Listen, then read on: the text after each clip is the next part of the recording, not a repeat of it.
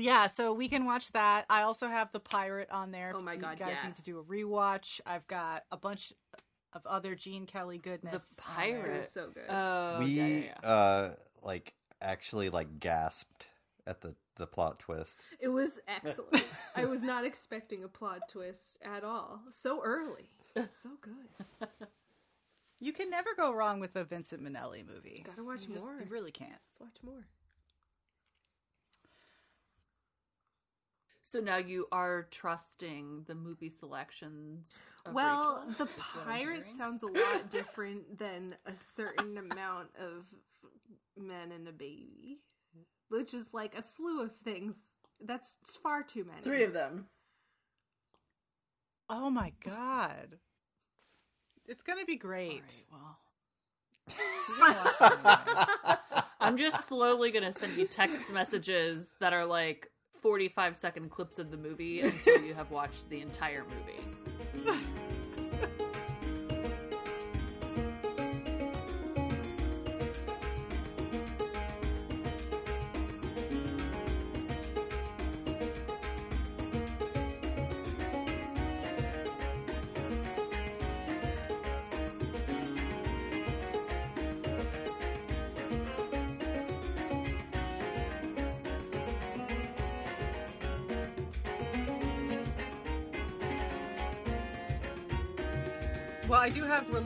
I do have related news. So let's let's start. Uh, welcome to Buckkeep Radio. We're coming to you from inside the walls. This is episode ninety six, Fool's Quest, chapters twenty one through twenty four, and I am Rachel, a rereader.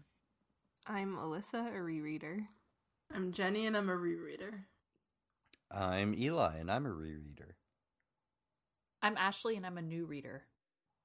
And I'm Joey, a first time audiobook listener. First up, corrections, omissions, and announcements. First announcement by Jenny's new book, available on Amazon.com. Yeah! Pew, pew, pew, pew, pew, pew, pew. What's the name of This Jenny's is new this book? This is where you plug the book, Jenny. Jenny, it's your job. You gotta, you gotta say it. Uh, so I was forced into making a book of an alphabet project I did, and it's called the Animal Friends Alphabet Book, which is super inventive, but it's cute, and it's got cute rhymes that my friend wrote, and you can get it on Amazon, and the link is in my profile on my, uh, not the Instagram I usually plug, uh, the Jenny Slife Art Instagram. So that's a thing. it's real cute. It's perfect. It's super for- cute. If you can't it's- read, or you're learning to read, or you like, or to if you just need a learning to count. refresher. Yeah. If Yeah. you just need a refresher. if you like, If you're nice going to the zoo- Yeah, you need to teach the animals at the zoo to read. That alligator Uh-huh. and that zebra look like really good friends. We could do the uh, Robin Hobb animal alphabet, and then we could have Sheppas and Galaders. Galaders. And uh, I already have a dragon in there because, you know, who needs boring things like dogs when you can have dragons, dragons? are real. Dragons are real. There's also a unicorn. Spoiler alert. Unicorns are real. Only real animals featured in this book. But the, the raccoon would be called a robber rat, you know. robber. yep, yep. Hmm. Good times. The zebra is telling the crocodile about the unicorn, and the crocodile is like, whatever, that's not real. that's what's happening on the cover. Uh, yeah, so go forth and purchase, support Jenny's amazing art. Um, and then, not so important uh, correction. I believe I keep calling Burt Reynolds Tom Selleck and Tom Selleck Burt Reynolds, and that's really Which on how? me. And I, I want to apologize. They're You just can call them that, whatever you apologize. want. I still wouldn't put a face to these names. It just Well, involves a when- in- mustache. In, in the Rachel's mind, I'm context- Burt Reynolds. no. In the Burt context, Reynolds gives very much like old man porn star vibes, and Tom Selleck is just classically handsome. Exactly. I feel like I feel like I I have I've mis I've misconstrued and misadvertised the three men a ba- three men and a baby it has Burt Reynolds in it when it actually has Tom Selleck in it. So that's good clean fun for the whole family. and I just want to correct myself. Uh moving on to mail. Let me pull this up. All right, we've got mail from Dylan. The first it says was Black Rolf wrong. Hi BKR, I'm a little behind on the podcast, so maybe y'all have already talked this to death, but my question is regarding Black Rolf and his mentorship of Fitz, and how all of that pertains to Night Eyes slash Wolf Father. Black Rolf believed that Fitz and Night Eyes were too close, and that when one of them died, it'd make it too hard for them to part. Now, he's obviously someone who grew up in old blood culture and understands the magic, but he doesn't understand the skill. I can't tell if Black Rolf is just blatantly wrong about their closeness, or if being witted and skilled just makes their relationship different than Rolf can properly understand. It seems to me like Wolffather is more than just a psychic imprint, and that maybe he is actually there. Do you think that by being wit bonded to a powerful skill user, that Night Eyes got to go to skill heaven, so to speak? But wasn't Black Rolf skilled? Yeah, there's a lot to unpack here. Was he? Yes, We Black talked Rolf about this- also had the skill. Yeah, we did talk I- about I'm this gonna- before. I Okay. yeah, I agree. I did not catch that either, even in my second read. I only caught it when Fitz was like, Black Rolf had the skill. so, yeah, like he does blatantly I mean, say it. I just oh, can't Oh, remember really? that much. yeah. I don't think I caught it when they were training together at all. No, it's because they were looking for skill use. They were talking about looking for skill users later on, and Fitz was like, "Oh, well, I know someone." They're like, okay. "Ha, Black Rolf is dead," and he's like, "Oh, okay, I guess Oh, that's a hmm. thing." I mean, I think it could But be do a we lot of think that there's like that there's like a, a bear mother out there somewhere? I don't know. That has that's I think clear. I think that the whole like dying and living inside of him and then coming back to life, whether we're calling that him being dead or not, well, we won't get into that. But like, I feel like it's kind of like with the Fool and the Fool and Fitz merging. I think that there is a merging with them that was beyond your average wit skill situation, and I think that is in my You brain. know, But we did have, like, of the- Oh, go go ahead, Jenny. I was just gonna say he did heal him too, and like do that whole thing that he did with the fools, kind of not quite the same way, but he was choking on that chicken bone or fish, Fish bone, or bone. whatever. fish bone. Wishbone, yeah. Just yakking on a bone, Clark. The way I always read it was nothing to do with the skill because you see other people that have stuck around. Like there's that deer that has the lady in it, but the lady is kind of like taken over the deer at that point. Mhm.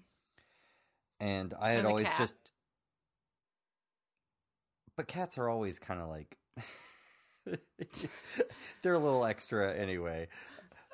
Uh, but uh, I always figured that like Night Eyes had stuck around and was just like being, you know, letting Fitz live his life. Like not. I want to say something, but I can't, and I'm sure Jenny wants to say it too. Um, we'll talk about that in spoilers. now I The, want to know um, what you're talking about because I'm not sure. story. It's the same thing. Well, I think I think I think it's interesting that you think that the skill isn't required for that to happen because I feel like the skill is integral for what happened because yeah, they were breaking the rules, but they, it doesn't matter because the skill allowed them to overcome the limitations of just the wit. Like he didn't have to just they didn't have to just both live inside Fitz's body. Like Night Eyes has the- gone rogue and he's just like out Yeah. like with Bee. I mean, I don't think He's that's like the no, way. I traveling mean- the internet.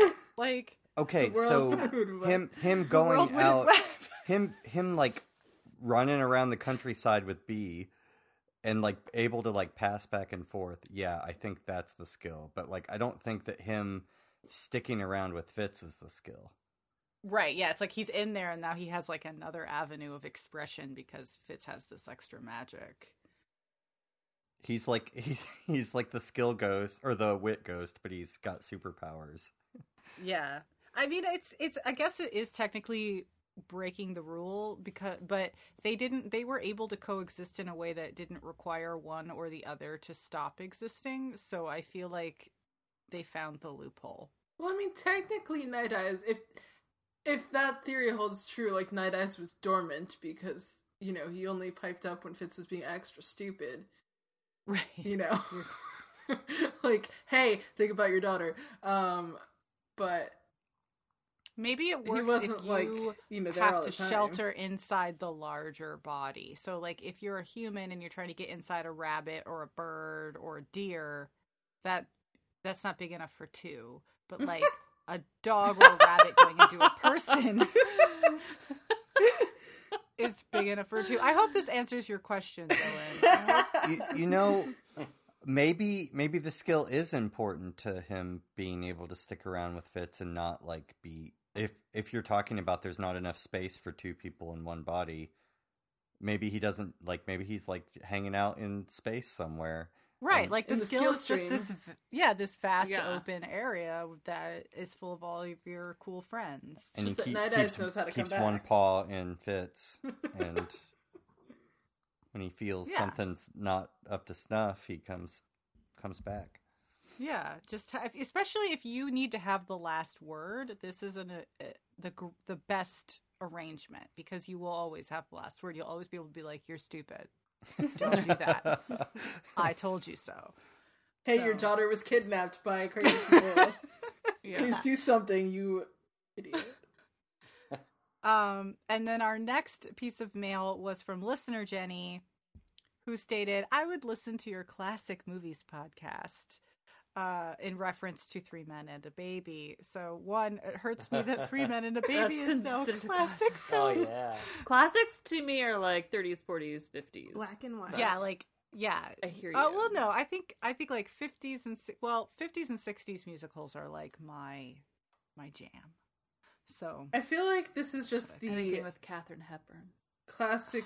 It's just- just our outdated references podcast. yeah, Yeah, yeah. I mean, it's a good title. Outdated references podcast.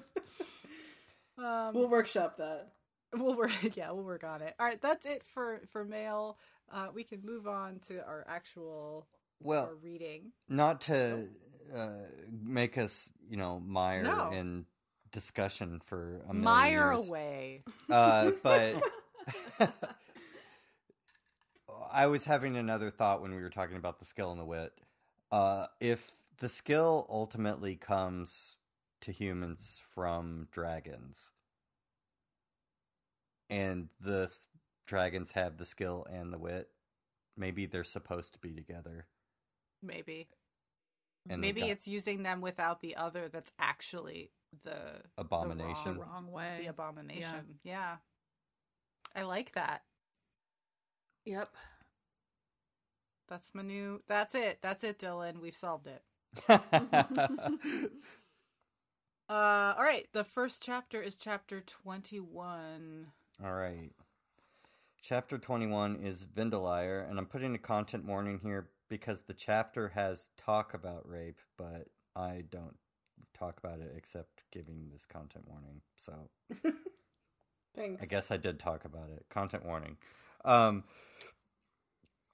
we all forget stuff. Sometimes I can't remember what I said on last week's podcast. Hmm. But what about the things you know but you're not actively remembering? When Vindeliar fogs people, this is the for- forgetfulness that he is manifesting. Vindeliar's talent is in finding a future which someone is not remembering, in which someone is not remembering a particular thing, and in knowing the conditions that cause someone to not be remembering that thing, he can persuade them to remain in this state.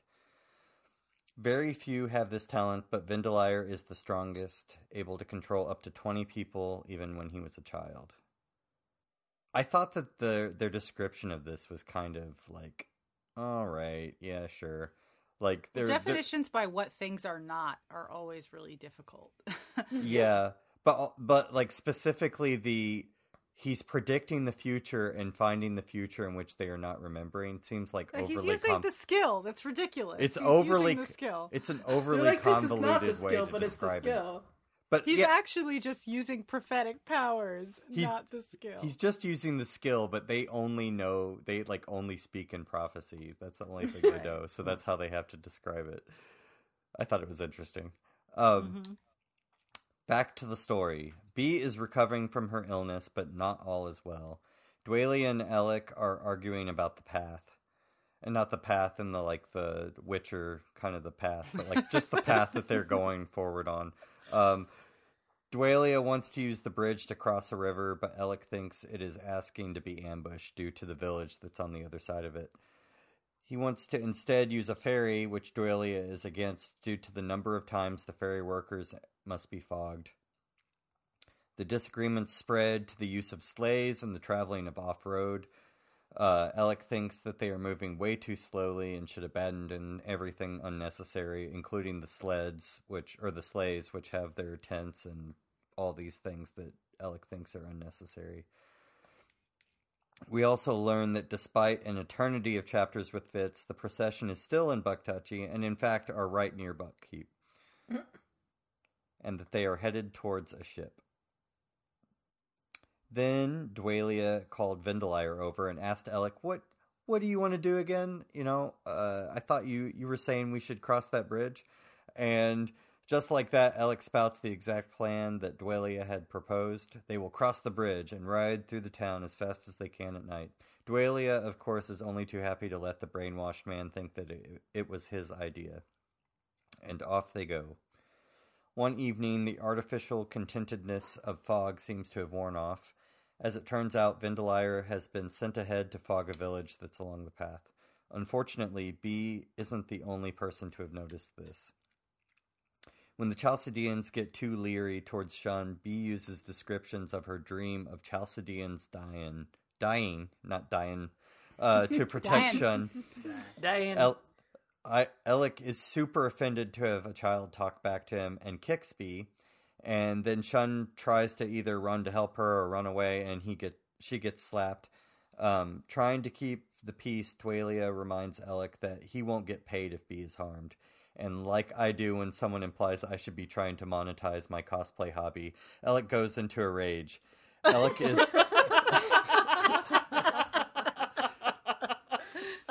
Ellik is a Chalcedean. Truer words. He wins what he can by his sword arm. He doesn't work for gold, and he certainly doesn't answer to a woman. Dwalia reminds Ellik that he had given her his word, but of course Ellik isn't bound to keep his word to a woman. A man must keep his word to another man, to keep their honor, but all good Chalcedeans know that a woman has no honor. So it means nothing to break your word to them. More bile straight out of Chalced, and we aren't even surprised at this point, I don't think. Um, at this point, Ellik realizes that all his actions uh, haven't been up to his usual icky standards. So uh, he's wondering why why would I be taking orders from a woman all this time? And he realizes he's been fogged for pretty much the whole trip. So he sends his men ahead to find Vindeliar and bribe the weirdo until they can get him away from Dwalia. He is the true prize we will take home, Ellik announces. And a side note that just didn't, I couldn't really fit in any normal place in the chapter. Uh, a slip up from Dwalia tells us the Chalcedeans think they are taking the ship straight to Chalced, but Dwalia intends them to sail directly to Clerres. which would be like the longest journey ever. Yeah. right?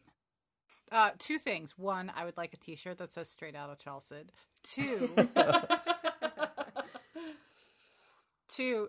You during during your summary, this is all that I could think of. Um, Don't make unnecessary journeys. Don't take risks on treacherous roads.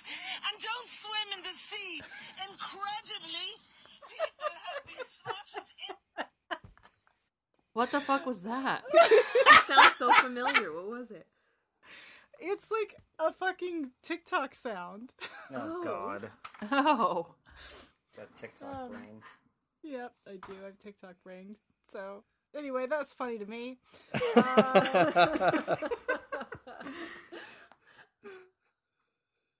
so Vindeliar. He do we think I really really want to see him up against Thick. I just I this is the the showdown of the century. It has to Yeah. happen. I think Thick is gonna blast his ass, but you know, whatever. I think so too. I mean, 20 people? I feel like Thick can do that asleep. I think Thick has done that asleep. Yeah. Again, Thick as our Neville Longbottom. He's just gonna show up at the right time and just be like, "Pink, we're done here." Like I'm the actual hero of the story. Yeah. Yes. Yeah. Hmm. All right. So the Chalcedeans were fogged to think they're getting paid to raid the six duchies for stuff that they're not actually getting. Gold, I assume. I mean, obviously, Ellik is clearly out of work and on his like lowest, uh, you know, downturn because he used to be what like the chancellor gonna be Duke. emperor duke Oh, whatever the guy's name Who's is next in line? yeah and now he's now he's a guy for hire he's a freelancer i mean that's Yeah, they. I mean, they implied Yeah. that he's probably not even welcome in Chalced right now. No. oh, of course not because the duchess would definitely hate his hate him and want him to die Chasteen. yep Are these characters from the dragon books? I mean, it sounds Yep. like he was Yes. from the dragon. Uh huh. Yep. So in the other books, we get a lot of insight into the Chalcedean culture, Ugh. and it, It's And how much fucked, they suck. All Just bad. FYI. it's terrible. it's like It's kids fucked. are garbage, women are garbage, men are also garbage, and you're only like worth who you can kill and intimidate. I mean, it's like a negative culture. Ew.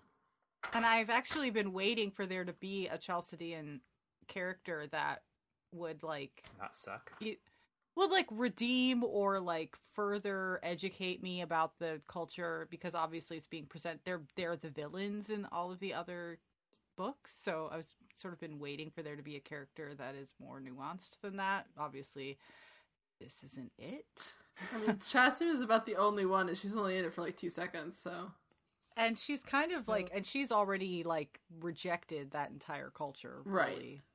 Really because she's a She's woman, like- that she has to. because she's a woman yeah she's a Yeah. woman and it doesn't serve her Some cultures in fantasy can just be bad. I mean, they are. They're just they're just the bad guys. They're very like they're very like the, the fantasy Nazis. Like they're blonde, they're shitty, they hate women, they hate anyone that's different. Bunch of Kyles. They are so Yep. consistently bad that it's to the point where you're like, come on. Yeah. could it just could, it- could there just be like one normal Chalcedean? Yeah, and, like not one of you's read a book. It's like no, no one in Chalced can read. It's just uh-uh. forbidden. Uh-uh. Not All even like ones have been killed. good, just normal. have to, they're all at the gym pumping iron to be those big grunty guys. They're just like all the time, all the time.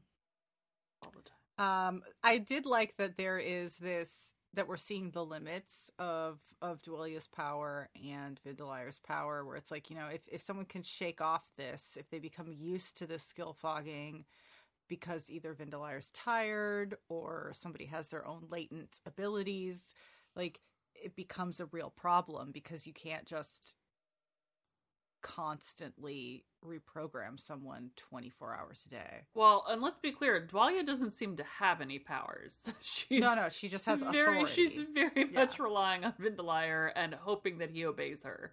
She is is middle kind of a- management to a T. Yeah. Which like I can't blame Ellik for being like, "Yo, dude, like why are you listening to that bitch? You're the most powerful dude on the planet according to their like, you know, sphere of influence." So it's like, Mhm. why are you listening to this chick? because he's been brainwashed. Because he seems, and he's also seems a little simple. Like he's very whether or not Well, he's also he young, but he's young. He hasn't been taught anything but the path, and that Dwalia needs to be obeyed. And yeah, it's Well, definitely let me tell mo- that would like make you think that he's kind of pure of heart and just like believing everybody. But as soon as he finds out that he can like steal shit and drink wine and have furs and that kind of stuff, he's like, "Fuck yeah, let's do it!" I mean, his yeah. track to becoming an evil villain was very short. They're like, look at this really cool outfit you get to wear if you're a villain. Oh, well, And sign he's me like, up. sold. like, fuck me being able to save all these people. Oh, that too is my path to villainhood. Is just the clothes. Recall that not too long ago he was like, "Why aren't we festival people?" And you know, like, no, you don't get to be. You don't get to have fun. There is no fun on your path. Nope, no fun on your path. Like, but I just want a fu- I just want a funnel cake and to ride the Ferris wheel. I will Like, just turn one this day. path around. I will turn it around and go straight to the festival. I also like how important fairies are in in fantasy in general. There's always a fairy. It's always important, and there's always no way mm-hmm. around it. Well, there was a bridge. true. The bridge is the way around it. Yeah, but There's never yeah, but you have to go like way too out of your way to get to the bridge. Can't build a bridge that long. It's The bridge is very far away. Yeah. Huckleberry Ferry, 20 miles. exactly. You gotta use the fairy. There's the the original, right? The Huckleberry Fairy, the original fairy, and then all of the subsequent fairies that have ever Terran Fairy, this fairy. I mean, all the fairies very important. And what's the fairy in uh, Song of Ice and Fire, Jenny? Where they with the neck? There's a fairy there. Is The there a neck fairy? ferry. The neck fairy. Or- I guess. I guess there is, but I can't. And that was in Feast for Crows, wasn't it? I don't remember all the things in that. book. I stumped her. And of course, Um, the fairy that comes for us all in the end. yep, yep. I just think that it's interesting that there's always these larger fantasy tropes that Hobb is still like just totally willing to play with. Like, is there a tavern? Yes. Is there a ferry? Yes. Are we going to be running across hills and dales? Yes. I mean, that's she doesn't the want to be left out. She wants to be, Yeah. you know, yeah. She wants a good fairy. Yeah, I would she's be gonna worried. fuck with dragons. I would be worried if a spaceship came down and got and got them. I'd be probably. I have a in- book for you. It's it. I have I have a book for you. I know. That's I know it's out Okay. there. I'm What just is this, saying. Indiana Jones. in, in What these is this books. Red Dead Redemption 2? Oh, that that's still weird to play. Anyway. Uh I do like that we're getting more points of view of Ellik and all of that stuff. That's interesting. And we haven't seen Bee in so long. I mean, it's been many chapters at this point, but I don't know. I, I like it's not like a great chapter. It's not like a feel good chapter, but it Are Bee chapters ever feel good chapters? oh, it's, It's- starting to not look that way. It's at least promoting change because we've there's been a lot of stagnation in this book, and so Mhm. this we're moving. like- we're outside. Yeah. We see the sky. We're going from one place to another. I mean, it is. Well, an we got good guys turning into bad guys, and like old man stepping up. It's you know putting a a kink in the past. At least this Chalcedean is like, dude, we are a whole bunch of Chalcedeans in the middle of the Six Duchies. That's crazy because I think it's Yeah. crazy. I think he did say dude. I can see that. Dude, Dude. he definitely that's Dude. definitely a, a Chalcedean word. It's canon. Yeah. Canon. I mean, if I'm if I'm of any race in this in these books, I'm probably Chalcedean. Ew. Let's not kid ourselves. Um, should we move on to chapter twenty-two? Why not? We good? All right. Chapter 22 is called Confrontations, which I'm sure is not the first confrontations chapter heading that we've gotten. We do have a content warning for mention of incest, but I also do not dwell on it. Um, the epigraph for chapter 22 is unsigned, but I bet it's from Rosemary. It details how an assassin is a tool with no will of its own, no sense of morality, vengeance, justice, fire, and blood. Only in that way can she maintain her virtue and his innocence of true crime. Which honestly sounds like Rosemary telling herself that it wasn't her that almost murdered Kettricken that one time, but whatever. We've heard the same from Chade too, so this is assassin morality. Lant is ver- is in Verity's tower being interrogated about the Rousters by Doodles, Elliania, Kettricken, Nettle, and Fitz with Rosemary and Ash in outfits described as quote dark blue, and shame on Hobb for just not this one time giving us a very detailed description of these high court assassin outfits because I really needed that and I got nothing. So Fitz is thinking to himself that Lant seems to be on trial, and I, the reader, am thinking, well, they're disappointed that Lant wasn't able to do anything at all useful on this mission because they're used to their rogue Farseer bastard getting into a lot of shit. And Elliania seems disappointed that Lant did not use his authority to force the Rousters to treat Thick better on the trip home. But Lant doesn't have the royal gene, apparently, and he didn't mm-hmm. think that he could just like demand that people do things. Doodles, a Gen X, is like, yeah, hard. Well, Keddy, a boomer, is all back in my day, we would have killed the offenders. And Elliania, definitely a Gen Z, is like, well, we should fire the lot of them, even the ones that didn't do the crime, because they didn't stop the others from doing the crime. And then Fitz, who is not an assassin anymore, is like, I'm going to go assassinate them. so get him a cool dark blue jacket, you know? Later, Fitz is in the walls gossiping with the fool about how Doodles is going to let Fitz do some unofficial questioning slash hiring slash firing of the Rousters for his own guard. This is very much an Injustice League situation in the making when Fitz gets a text from Nettle, quote, news of the gals, come quick. And Fitz leaves the fool in the dark once more. Double trouble, he takes Motley with him. Fitz arrives at the Queen's Garden, the one set piece that we spent so much money on that we're going to use it in every season, to find Nettle's news is in the form of fucking civil fucking Bresinga, and I puke. While Doodles and Civil's unnamed but clearly best friends wit animals play in the snow, they should have made him gay. Civil offers Fitz some bird news. A crow saw some gross campers in the woods. Where? says Fitz, suddenly covered in 118 knives, but duty stops him. There is more useless information that ends with us finding a ship docked at Salter's Deep that no one can see.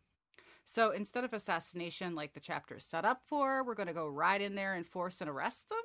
Well, no, it, it has to be me, intones Fitz, our main character. I lost them. I have to get them back, or the readers won't like me anymore. the royals nod sagely. Well, we expect you to say that as irrational as we all know it to be, and yet, as secondary fandom faves, we understand. Doodles motions for the rising score to quit and turns to Fitz, explaining that he can't just brawl his way across the map like Witcher 3, The Great Hunt. We must act with precision.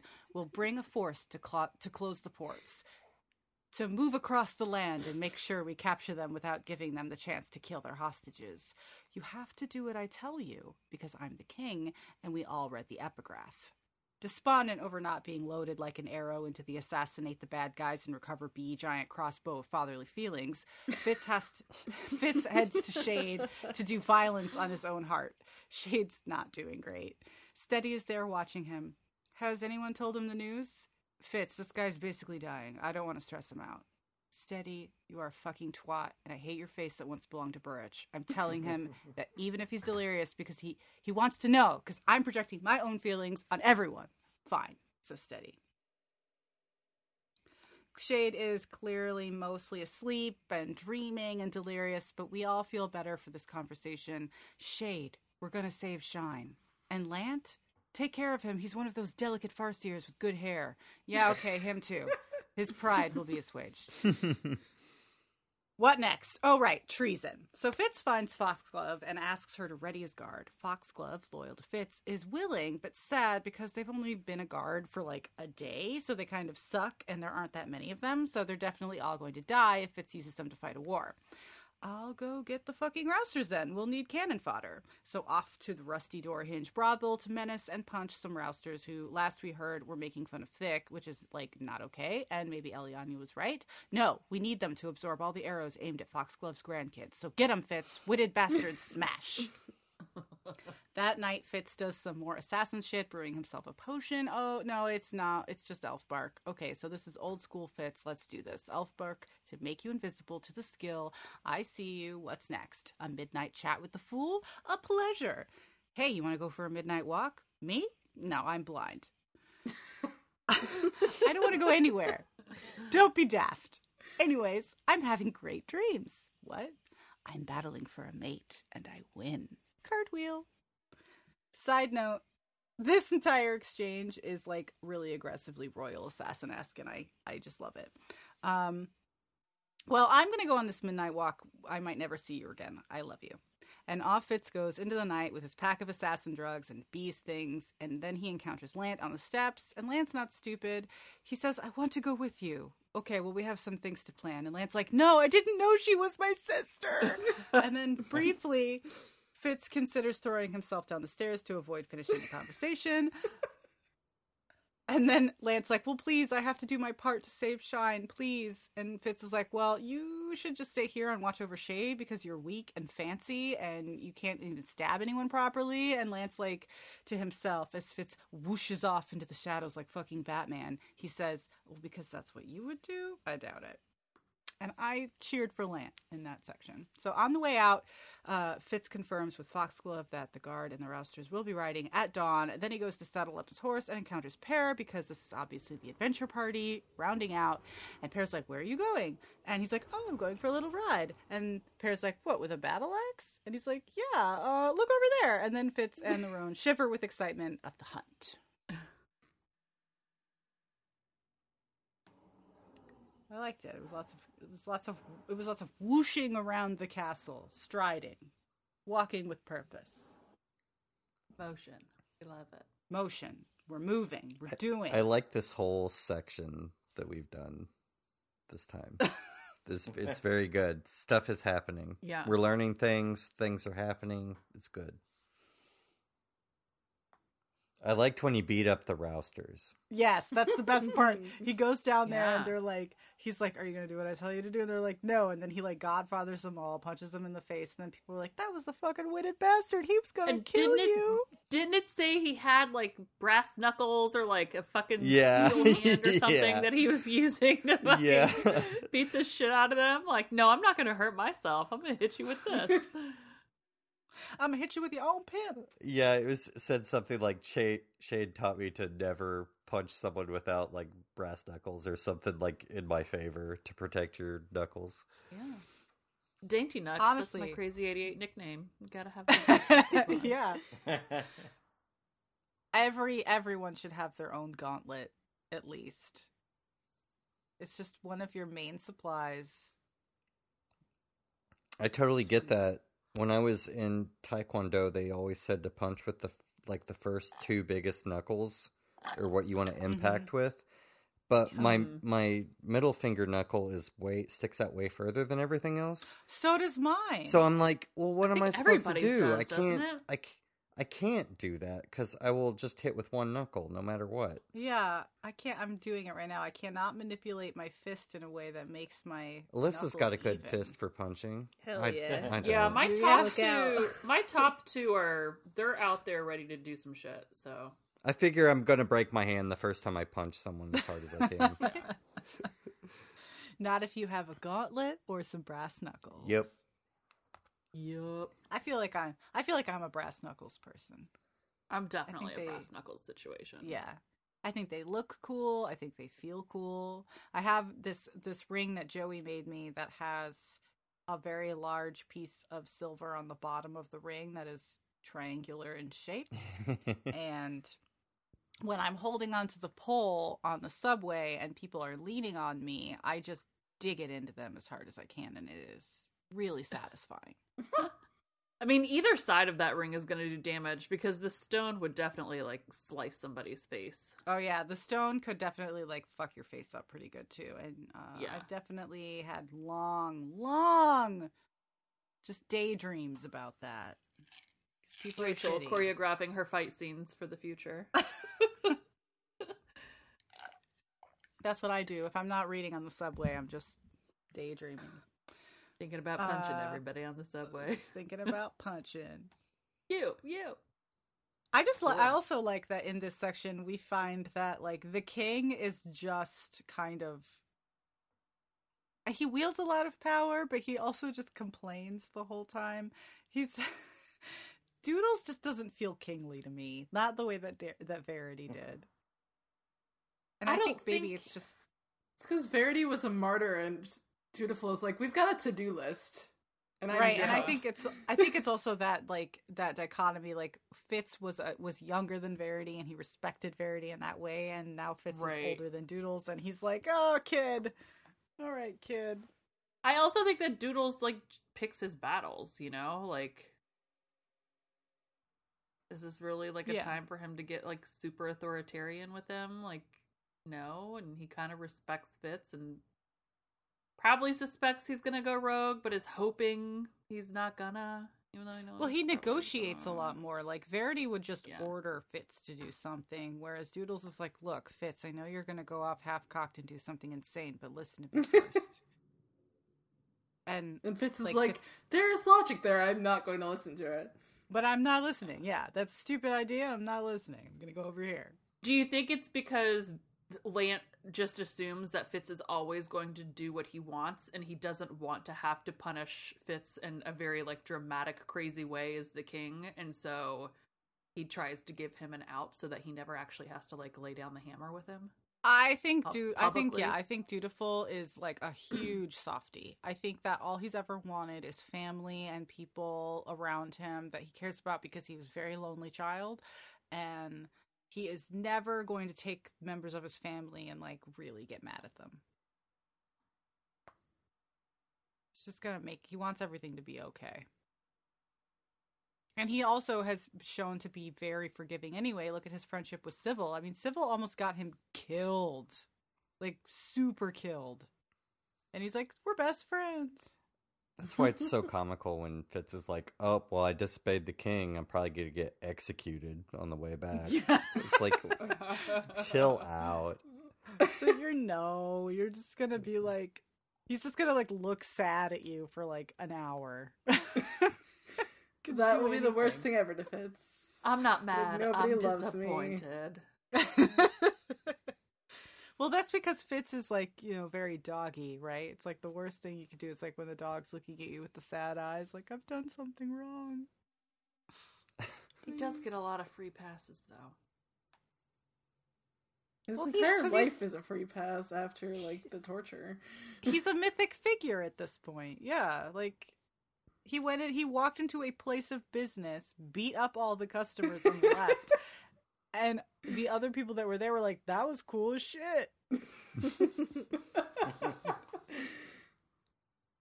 But I don't know. It's like at a certain point, like he should respect his family enough to like maybe abide by some of the Listen. things that they say. No, he does know? not believe that anyone knows anything as well as he knows. He's just like, you know what? I'm.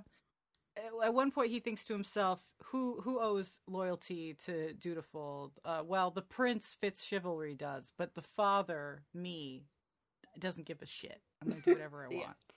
Even though everyone has been telling him this entire book to sit this one out. And also, everyone Yeah. has been spending this entire book trying to help him and like bending all of the resources they have to help him. He's like, not good enough. No, because it's not me. Because I have to do it. It's me. I'm a control freak, and I am I am the hand that failed. Therefore, I must be the hand that saves. I mean, I get it. I get it. He's a wolf.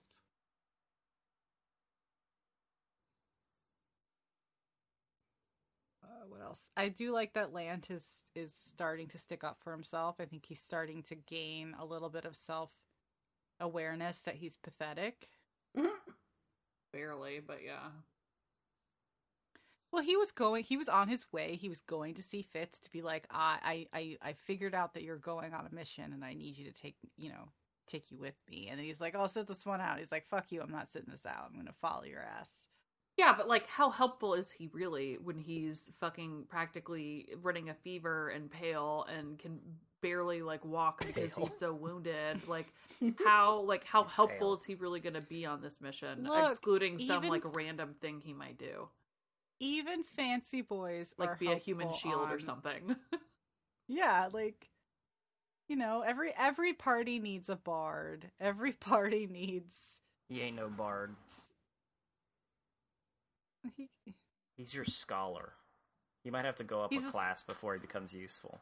he knows something. There's something in there. He's got some useful information. I'm sure that will help make him useful in the future. Fitz has always and Fitz has always been unable to accept help when he definitely needs help. True. And I don't know, I like that Lant is kind of just like, nah, I'm gonna help you, whether you like it or not. quote unquote help. It's also like is it like it's, it's this chapter where Fitz is like, oh and yeah, like I know you're you're gonna want to like tell her, hey, yes, we're related, we can't smooch anymore, but like it's not gonna be a very convenient time for you to do that because this girl is just getting out of like whatever fucking crazy ass trauma she's been through, and then you're just gonna be there to be like, oh hey, I just really need to tell you like real quick, like right now, immediately, we're brother and sister, and then like crush her in another whole entire way. He like buys a sky plane that's just flying all over the six countries. Incest. Sorry for the incest.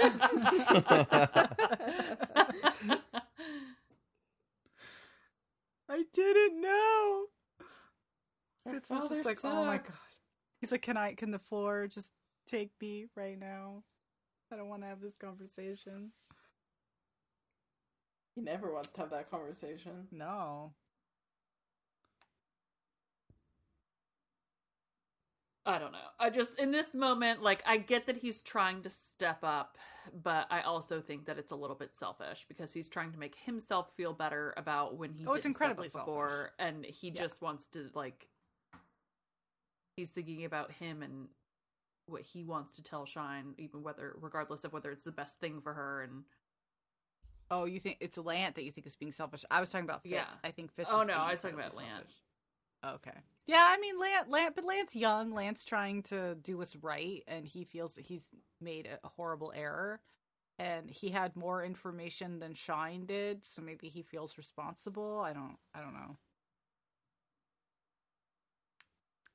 But I think I do think that Fitz is being incredibly selfish, and the reason that I oh, he's know always he's being selfish. That's the only thing he knows how to do. When has he not been selfish?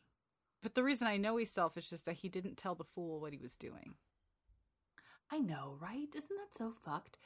Fitz was told that his Snow White baby, who looks just like the fool, is co fathered with the fool. And then Fitz has not given him any respect in, about that at all. Of like, No, hey, Because we have news about terrified by it. our daughter, but he doesn't share it. And he's just like, I'm going to go on this mission. And it's just, he's not including the fool in it at all. And it's fool's kid too.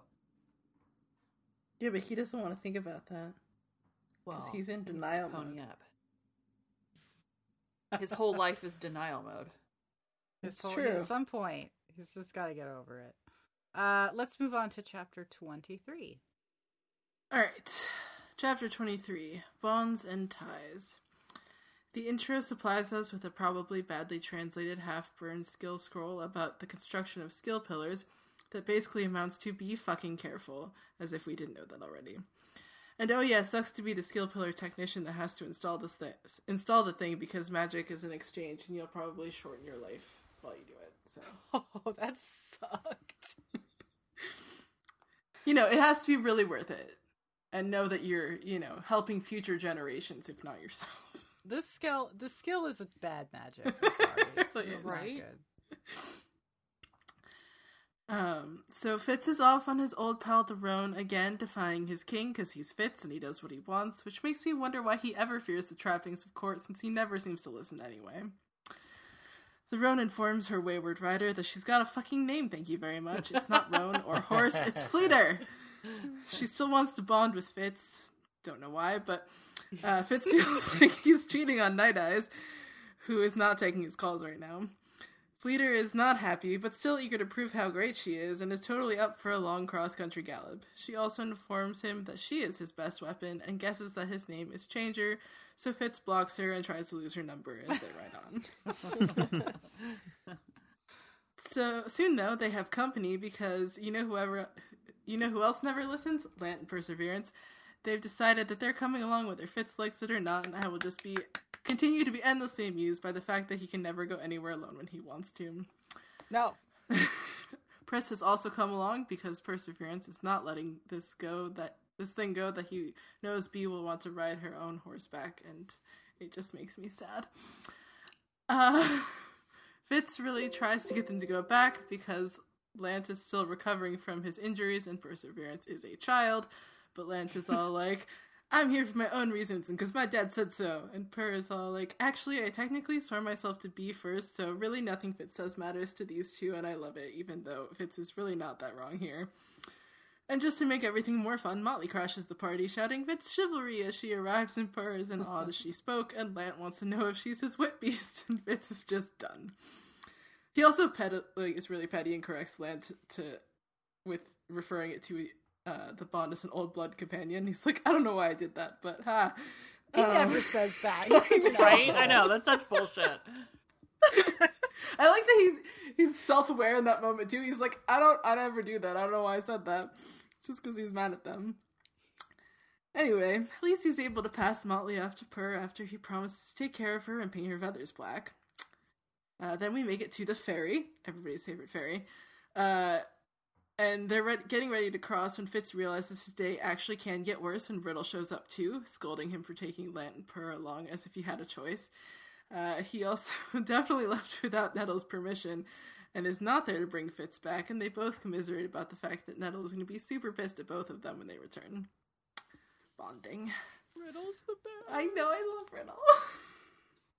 Uh, there's some waffling about who is going on the ferry, and it seems like Lance is getting cold feet, and the ferryman is like, Oh my god, are you crossing or not? Fitz gets bored with Fleeter, hoping in vain that they'll all turn back, like that was ever going to happen.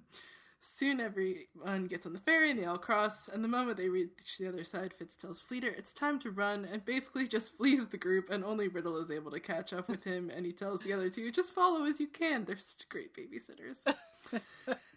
In the end, they can't make it all the way anyway and stop at a random cabin in the woods where everyone gets some food and rest and a nice dose of drugs from Fitz. Sorry, Riddle. Fitz has his own drug cocktail for himself, though a nice Delvin bark tea to keep him out of the fog, and an extra hit of carris seed so he can channel that young Fitz riding, or running through a castle with a bared blade energy.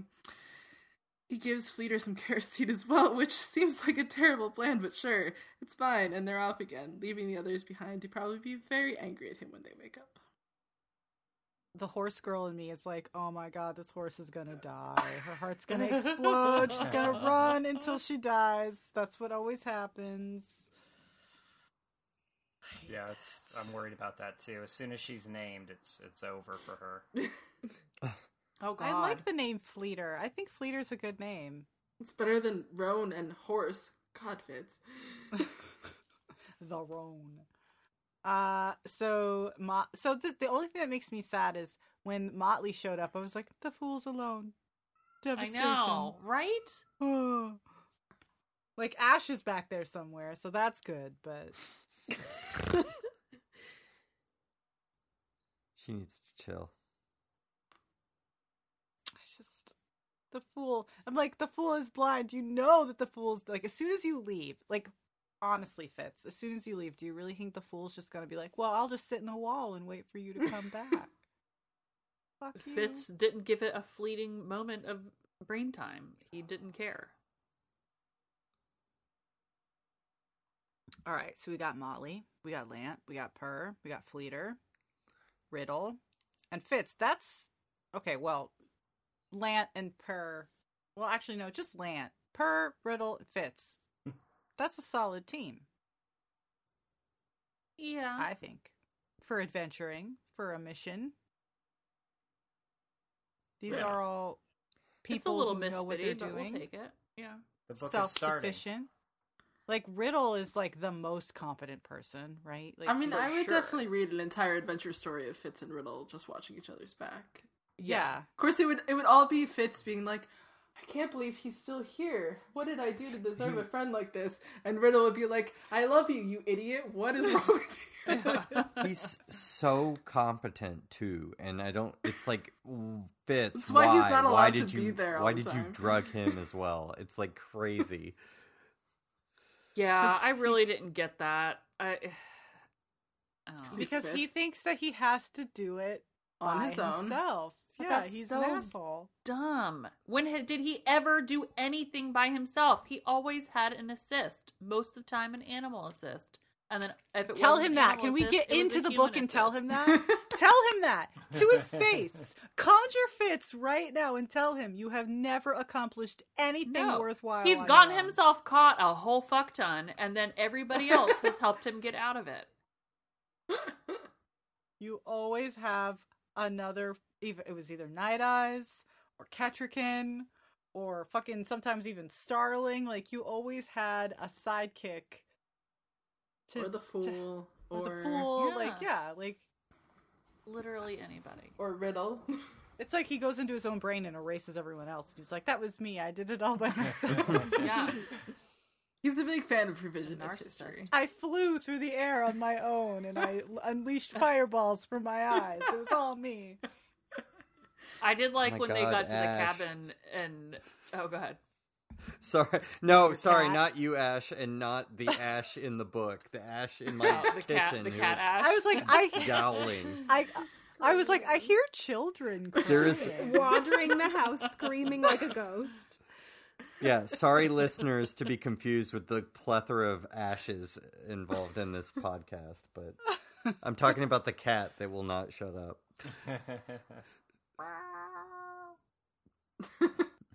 Oh no, Well, she's for They here. once- just want to be a Out's part of it all. I want to be where the podcast is. Yeah. Get get your head scratches. I haven't No, looked at shut her in three days. Well, what I was gonna She's being driven mad. Cat I was gonna inside. say I did like this scene where Riddle and Fitz are getting the little cabin ready, and they're like, "Yeah, we just went about our little task, just like bebopping around each other, and like we picked up our rhythm just where we had left it off, and I love them. I love little riddle. domestic bliss working together." And Lant's sitting there like, are there any curtains? but I'm- where's the I'm looking for the bar cart. My love for Riddle reminds me of the fact that when I read these books the first time, I had no idea who he was. Because he So- does just come out of nowhere. it's very it, it's a very weird thing because like honestly reading these books it's like who the fuck is this guy and then because it had been years and then i went back and I'm like oh he's in the middle trilogy yeah, But, he's like, a he VIP. Doesn't even- But like, he doesn't even do that much in the middle trilogy. like he's, He's just, just kind of there, and then he's like forged, and then he, you know, then he comes back. But like, he's never, he's not like freely there until like the very end when he starts, you know, like being the go-between between Fitz and Molly, and then it's like, oh, now he's being really useful all of a sudden because he wants to date Nettle. But mm-hmm.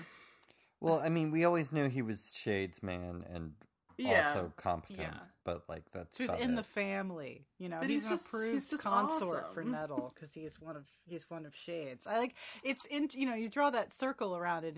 Anyone who was in that circle stays. Anyone who's out of that circle, not Circle okay. of So keep drawing that circle of trusts where you can see who's who, who's who's worthy. I like that Nettle is attracted to competence. Yeah, good for her. She's like, my father is incompetent. I will go for the competent Yeah. version of him. Let's go. All right, let's talk horses. Let's talk Fleeter. Let's talk her long legs. Her She's her- like, "Don't call me horse again, motherfucker. I have a name." Mm-hmm. She's Put some respect She's on got my the most name. Personality. She Yeah. tosses the hair. She's like, "Oh, you want to run, boy? I can run. it ain't hard. I can run all day, Hold all on night." tight. Let's do it. Yeah, she's got a lot of personality. Of all the horses, I feel I feel like she has probably the most personality. Well, she's the one that talks. So there's my black, but there we did forget Sooty. I feel Yeah. like this is like Sooty Aw, again, Sooty. and a little, a but little like bit, you know? with more energy. with more energy, with more connection, because Sooty didn't talk to Fitz as much because Sooty Yeah. was, yeah. I just like the Fleeter is like, I've been waiting through all these other people for, you know, someone to bond with, and you're it. And Fitz is like, no, no, we cannot. no. She's Well, and it's just kind of crazy that these other who? people just kept selling her when she's such a bad bitch. What I what got me was that she had this like her conception of being bought and sold and passed around is really interesting because it it's not it's not an injustice to her. Like it's not the Black Beauty kind of. I'm sorry, I keep talking about Black Beauty, but I did like Never be sorry. affected. We only reference seven movies on this podcast. It's fine. Black Beauty's Black Beauty's a masterpiece. Um, it also changed the way horses were treated in modern society. But anyway, um, and all animals really. It, it advanced. It advanced our modern understanding that animals have feelings and should not be treated as objects. But anyway, um, it. She when she thinks I was sold, she doesn't have any resentment to that. It's just like as a matter of course, it is how the world works. Like this poor horse doesn't have a choice. She just gets given to people and then she's just been waiting for the right person instead like she she can't go on an adventure. She can't seek out a wit partner. You know, like right. like when you think of the way the wolves do it or the way bears do it or birds it's like they seek out their wit partner but a horse a domesticated horse doesn't have that ability um and i thought it was still interesting that she still had such spirit and like you know excitement around it that she wasn't bitter i liked it well, she's about Very to be bitter because Fitz is like, no, I don't want to. Nope, we're not doing that. Forgive me if we talked about this on a previous uh, podcast, but did do the do the animals also have wit capability? I mean, do they do they have to have the, the Some. wit themselves, or are yeah they all wit? some animals have the wit nope not all animals are wit compatible So okay, so then they're like they're basically people. So if you're a horse that is wit compatible, you're kind of screwed unless you. I mean, you're going to interact with people more, but you're going to have to wait until you encounter. It's probably easier for a domesticated animal to encounter a witted person than a wild animal to con- to True. encounter a witted person. I mean, Yeah, I mean it's not a developed world. They, I mean, it's pretty mostly wild still, so it's probably hard to encounter people in the wild. I mean, I don't know. It's it's in diff- it's difficult. Like Burrich, you know, the, or even in the Piebald Prince, we saw that like you can bond with an animal that you if you bond with an animal that you don't own, that's a huge problem because you could be separated. You can you don't have control over where where each of you go. So Wait, can wit can animals wit bond with each other? Like, can you get like a badger and like a, and a hedgehog together? That would and be they're awesome. like, negatory like on wit that. bonded. that could, that unstoppable force. yeah, where's that a short Unmovable object. I don't know. I don't- Robin Hobb, can animals wit bond to each other? We have not seen it, but that would be fun. But then, like, could you have I- humans wit bond to each other? Frog and the toad. that's, could argue that's that Keep buying little Yeah, tiny yeah. vests for each other. Yeah. Um, Yeah, but Fitz can't feel the fool with his wit. Yeah, he can. He just doesn't want to. he is in the place that he does not look. Oh, I made a Dune reference. I worked it in. All right. oh, Jesus. Again.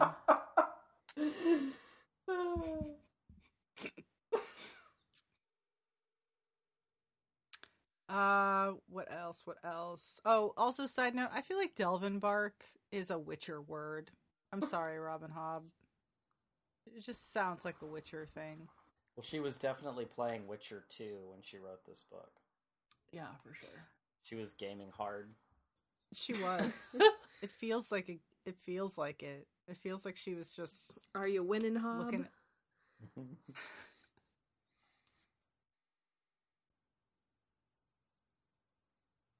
Uh, is that it? Should we move on to chapter twenty-four?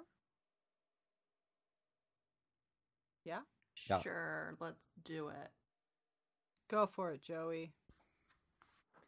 Okay, um, chapter 24 is called Parting Ways.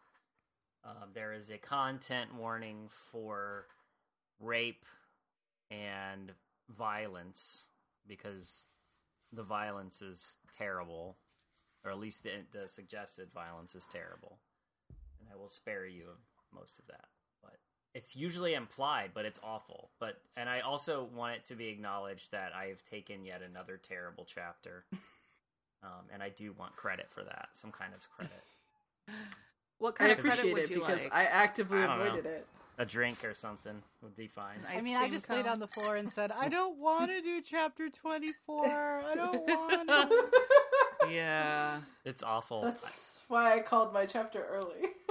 Yeah, I, I, I don't want a good chapter. I don't mind, but before you know, most of this these books, the the, the last this book in particular, has been why who are these Chalcidians? Chalcidians, Chalcidians, Did they say Chalcidian in the Chalcidian? audiobook? Chaldeans. Chalcidian. That's it. That's right. That's right. Chalcidian. That's what oh, they say in the book. Who are these fuckers? Why are they so terrible? And if have you encountered them in any of the other books? I, I think Eldrick, if I remember, or recall somebody, or Ellik. yeah, El, El, Eric. Elec, Oh, Eric, Elec, Elec. He sucks. He's terrible. I don't like him. Oh yeah, he's he's, He's awful. in the he's in the dragon books. He's in the Dragon Yeah. books. He's terrible. We brought him back. We revived this terrible, stupid villain. Um, and then now we have this other terrible Hogen bastard. And I don't, I just don't know why we need these people. But I mean, I guess they give somebody Fitz to kill. So you know. Um.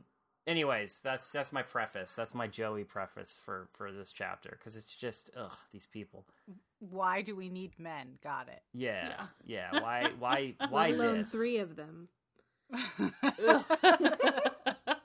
I mean, I almost think that it might be a juxtaposition for to be like Buckkeep's pretty good, you know, like Buckkeep's ain't ain't so bad. They may they may have like prejudices against people and wit stuff, but you know what? They're they're not bastards like this. But anyways, let me get started.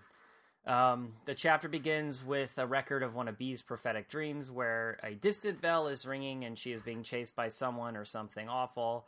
And as much as she tries to get away, she continues to run in the most dangerous, she continues to run to the most dangerous places and is captured repeatedly. There's a black stone staircase. Someone's putting on gloves, taking them off. The emptiness is made of other people, which is definitely like skill stuff. But, you know, we don't really know what this means. I mean, she definitely keeps running into trouble. I mean, we know that lately. Hopefully, by the end of this chapter, that that's not as true. Um, but so the chapter begins with um, Ellik, who has properly lured Vindeliar away from Dwalia, separating uh, him from her influence, which seemed to be key. Ellik left for a town with a few uh, of his riders and Vindeliar, probably to raid it, and and made sure that the the Luriks, Dwalia, Bee, and Shun were left alone for now. Uh, the Luriks were concerned as they had never seen this future.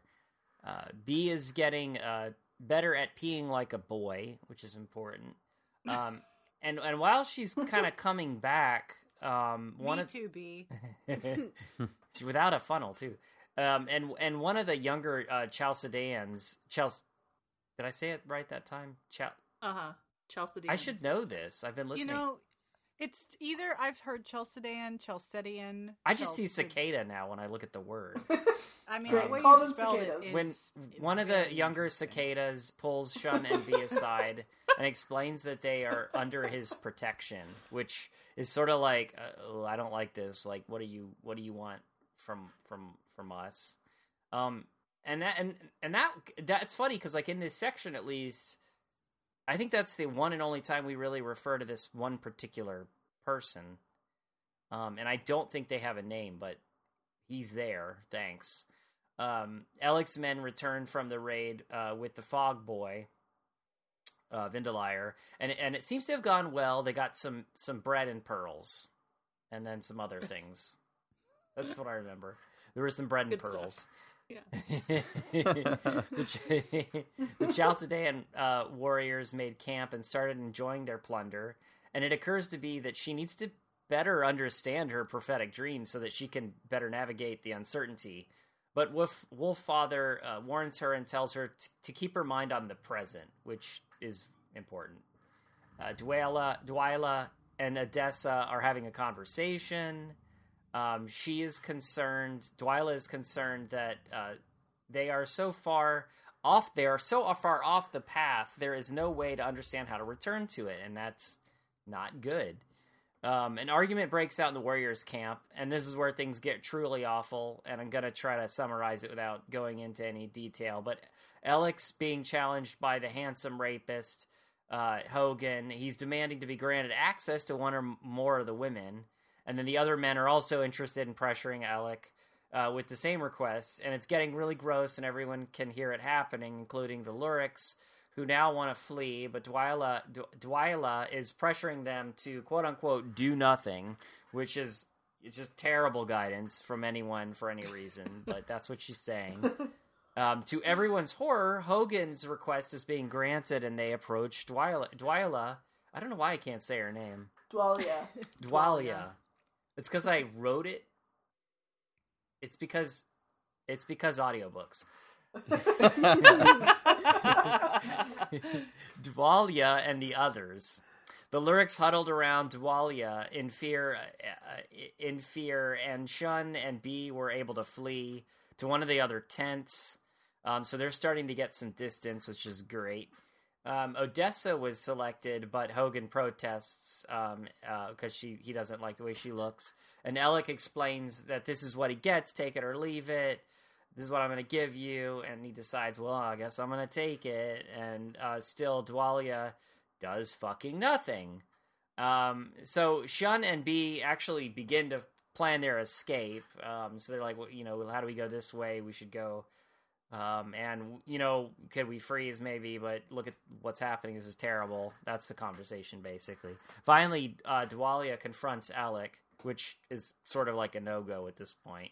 Um, and Shun and Bee begin their ascent, uh, descent away from camp. Uh, and Bee is using. Uh, it's pretty clear that Bee is using Wolffather's guidance the whole way. Like hide under this shrub, don't make too much noise here, and it's all very much like wolf logic. Um, Dwalia shouts, shouts out for Vindeliar, but he, uh, her cries are stifled by some aggression from the Chalcidians. Um, she begs for help finally from Vindeliar, um, and her cries do become more urgent. And then uh, someone, the end kind of is a little confusing because our main POV can't really see what's happening. Uh, Bee, um, someone is shouting out, "Get the bastards!" but it's unclear who or why and what direction and and and I'm thinking maybe there's some new attackers. Um, but Bee and Shun definitely, most definitely, continue to flee away from the bedlam and madness. Oh dear. Exciting. Ugh. This is, I mean, uh, I just to pinpoint, probably not a good idea to bargain with these bastards. But Well, yeah, it's like you kind of can't be. Dwalia was here's some tigers. Let me ride it. dumb to assume that she could have all of these people under the fog the mm-hmm. entire time. And Classic kind of middle management. like ridiculously stupid of her to send Vindeliar off ever and not have him there. And yeah, I don't know. I think this is a parallel to the beginning of this section when they were grilling Lant. Like, why didn't you tell the Rousters to stop it? Yeah. And Lant Yeah, and so he Lant was was like, following "There." the path. right. Well, and Lant was like, "Well, I'm sorry, I'm just me. You want me to tell a whole troop of armed, horrible men to quit it?" Um, but Dwalia felt like she could tell, and obviously did not succeed. So, yeah, it's like it's like um, I don't know. This themes that like civilization is really is fake. People only follow rules if it helps them. You know that kind of Authority is perceived. authority is is perceived. perceived. Thank you. Yes, and I mean, there's definitely a an alarm. I feel like these. Joey and I have talked about this offline. Like these books are more cynical than any of the others. Um. Uh, Yeah. know, and I don't want to project anything on our author, but they do. They are. They are more cynical. Like Well, yeah. I mean, I don't. I. I. I mean, again, I haven't. I hadn't read any of the other books that don't include Fitz, but the ones that do, this is up to date. The most cynical, and and some graphic shit happens in the other books, but not not the not not so explicitly the threat of rape. And I think that comes with the Chalcid Chalcedans. They are just. They are just your your your your your barrel of At this asshole point, I'm with Shokes and Barons. Wipe them out. Why are we? I know. Yeah. I'm like, Like, why aren't we just nuking here. their asses? Like, just Yeah, get be the done with dragons. Let's go. Uh, so I mean, it was sort of im- it. It was mentioned in another chapter, but it, I think in an in a, but but don't don't the don't the dragons like aren't they? Didn't they fuck up Chalcid? Isn't that why? They did. That's Alec why they have a here. duchess now instead of a duke.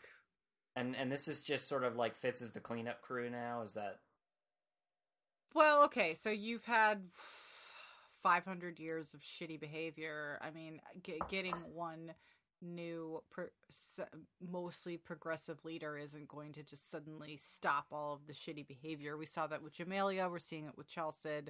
We know that. Also, these are the people. This is the old regime that left. yeah, yeah. yeah, and so these are the and even the exiled people who are who- left even the people who are still in Chalced, I highly doubt any of the men actually respect her as a leader. I'm sure the women are Oh thrilled. no, of course they don't. But like the men Yeah, don't respect her. don't. So yeah, and now we have these old guard people. So like they don't yeah. It's probably actually a very exciting time in Chalced proper because women are probably more more freedoms than they ever had before? yes probably. gaining more rights and freedoms than they've ever had before, and that's definitely. Or are they just being abused at home more by their partners because the men are like, "Don't you I'm dare sure think both that are can happening. do that." Yeah, like that's yeah. th- I mean, it's like it's almost like Victorian kind of times where it's like women are gaining, uh, you know, uh, the ability to own property and wear pants and travel alone and divorce. But and you can still beat your wife to death. But It's you can still beat your wife to death. And I think they've proven. There's actually a lot of um, articles you can read about how when the when Queen Victoria took the throne, violence and hatred against women actually increased because of the anxieties that men Oh. had about a, a female leader. Wow. So, like, yeah, it's definitely both things happening at once. Oh my god, the cat's falling off the bed. What out? No. What's she doing? She's just so What is she- sleepy. She... just fell off the bed.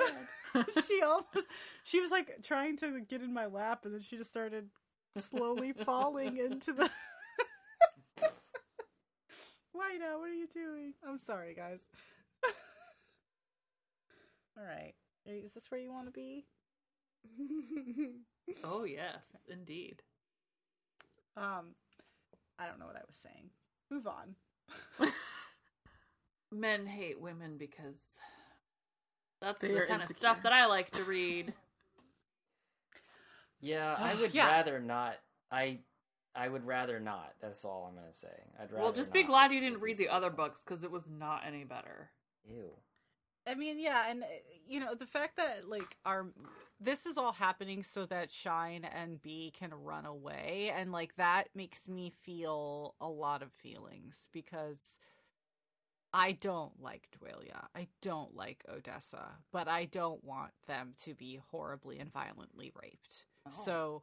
Uh, the fact that all of this shit is happening to the villains so that my hero characters can run off yay but also fuck off like i i don't know i just I- I, have gotten yeah. to the point where th- this Yeah. is not it. Said it it before and I'll say it again. I hate how we use rape as a tool in so many instances throughout this series. Like it's too Yeah, I- fucking I mean much. we and we've we've talked about this before in the show i think that i think that Hobb is acknowledging that violence against women is real. Right. and it happens and she wants to portray it in as as horrible a light as it actually is because in a lot of fantasy it is more flippantly described. It is something that just happens. It's a tool of romance which is its own its own thing. Like at least in Hobb's view it is a despicable and horrible crime i just don't want to read about I it just I feel like you know we're we were kind of protected from it in all the rest of the Fitz books, but now that we have a female narrator, it's just like mm-hmm. oh, But it also feels like, oh, is that why? I mean, that's view, an interesting why it's happening. observation. I, I well, but the reason why we had it in like in the dragon books and the the ship books is because we had female characters who were Yeah, POVs. it's very. That's. I would have not. I would have not. Yeah, that's interesting. Because, Because- the only, yeah, It was the the only like place where we really got it in the Fitz books is with Starling, but that's Mhm. you you only heard it secondhand. Yeah.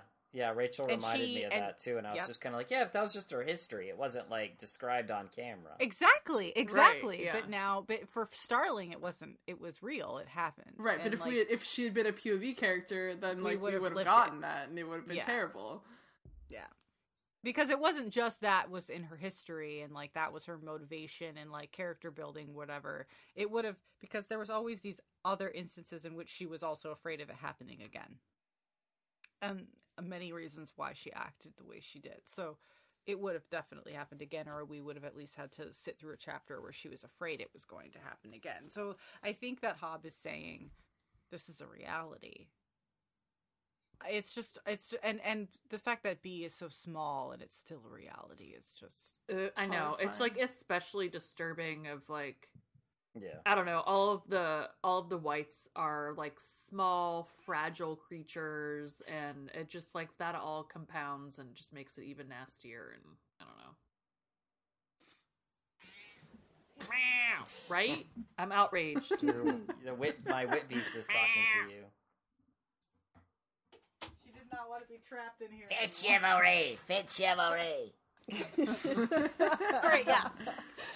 Whiteout says let's move on, so we're gonna move on. yeah. Uh, at least we've got some movement. We've got people crossing the map. We've got, but here's the thing, right? This is the classic setup for we're going to arrive, and the people we're trying to save are no longer here because they've saved themselves somehow. So yep. you know, They fucking it up. that's a, that's but a good they trope. had to. They had to. It's a good middle book trope. So Uh, hold on. yeah. So just retrospective here, because a lot has happened since before in book one, with the butterfly, the butterfly person. That was Mhm, book one, right? Of this Yes. se- of the Yes. series. Yes. Who? So the Chels the Chalcidians were only involved in this particular instance. That's when they were like, "We need help. We're gonna we're gonna they were hire paid some to help. They're mercenaries. Right. Yes. But who were what was happening before the Chalcidians were involved? Who was who was being hired? Who was was it always the Luriks? Because they was the was the Fogman involved? Was there there was just all these things that occurred to me when it was like, all right, this is this was the same crew that was probably jumping around through uh, Wi- Withy Woods, but maybe well, was the Fogman involved at that point? Who was who were those people? They must have been involved. They must have been part from um, Yeah, from the servants. this this whole crew was what who was at Withy Woods. Well, But- like, but who was who? No, no, no, I the mean, like- The, the, the so you remember the minstrels in book one that were like there Yes. before. I think those They were, just that were obviously whites. yeah, those were just whites. They weren't Chalcidians. but I don't think it was these particular ones. Although we know that there were, they were reporting that they were seeing people and like Yeah, Chalcidians were seen like pretending to be merchants. it seems that they had at one point been sending out uh whites from Clerres to follow trails to find the fool or the eh, or the unexpected son. And then at one point when they started really like getting a handle on where they were, they were like, okay, well we need warriors because we're not warriors, and they started bringing Chalcidians Yeah. with them. Do you when remember, had to um, dispatch an official group? They were like, okay, they gotta have, Yeah, they gotta have. the there are there don't seem to be white assassins, which is uh they just need to, you know. and clearly they I haven't mean- done this before because look at how badly they're fucking it all. It's so up. clumsy. It's so clumsy. yeah, They're just But lucky they had this skill using white kid.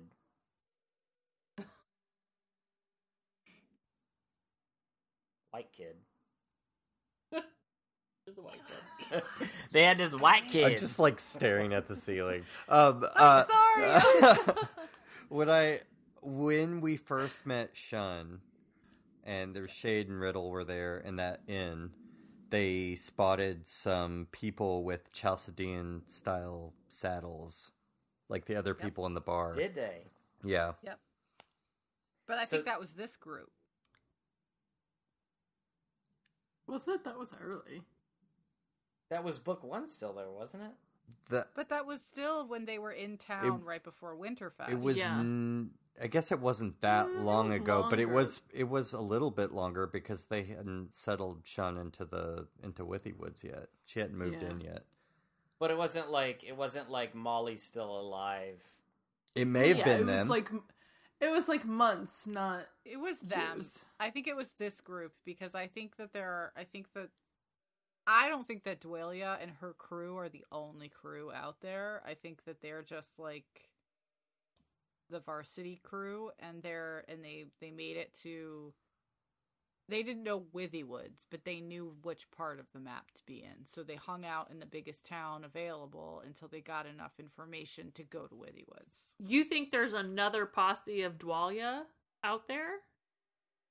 Well, because we've got we've had people showing up at looking for the fool, right? This is this is an ongoing.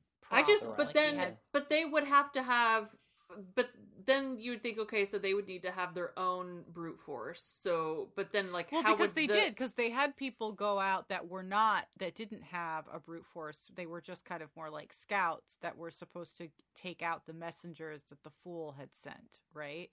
And so, like, there's that there's that first wave, and that happened like you know over a twenty. Yeah, I just, I did, I thought you meant like there was another Dwalia and like with twenty. No, I just mean that like Dwa- that like Dwalia as like um as like a mid uh, excuse me as i'm like a mid boss kind of figure instead of just a minion. yeah. Like, yeah, like she's the kind of boss that gets like a little short cutaway. Because I mean, I definitely think instead they only have one of these mind melters, and they they wouldn't be sending out like really big posses of people without that as a.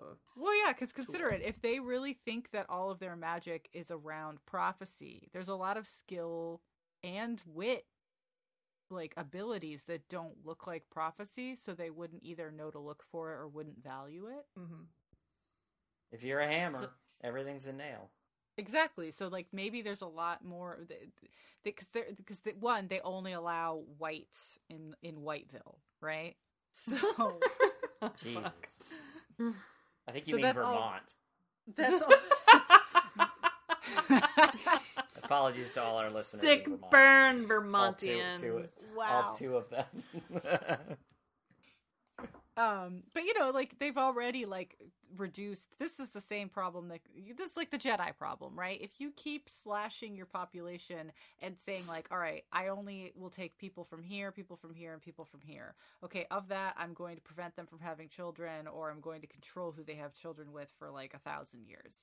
And you just keep doing that and doing that then you're already going to reduce the number of like variants. So they probably don't have as many natural skill users in Clerres as they do in the Six Duchies or anywhere else because they've been rigidly controlling their population because they're breeding for something else.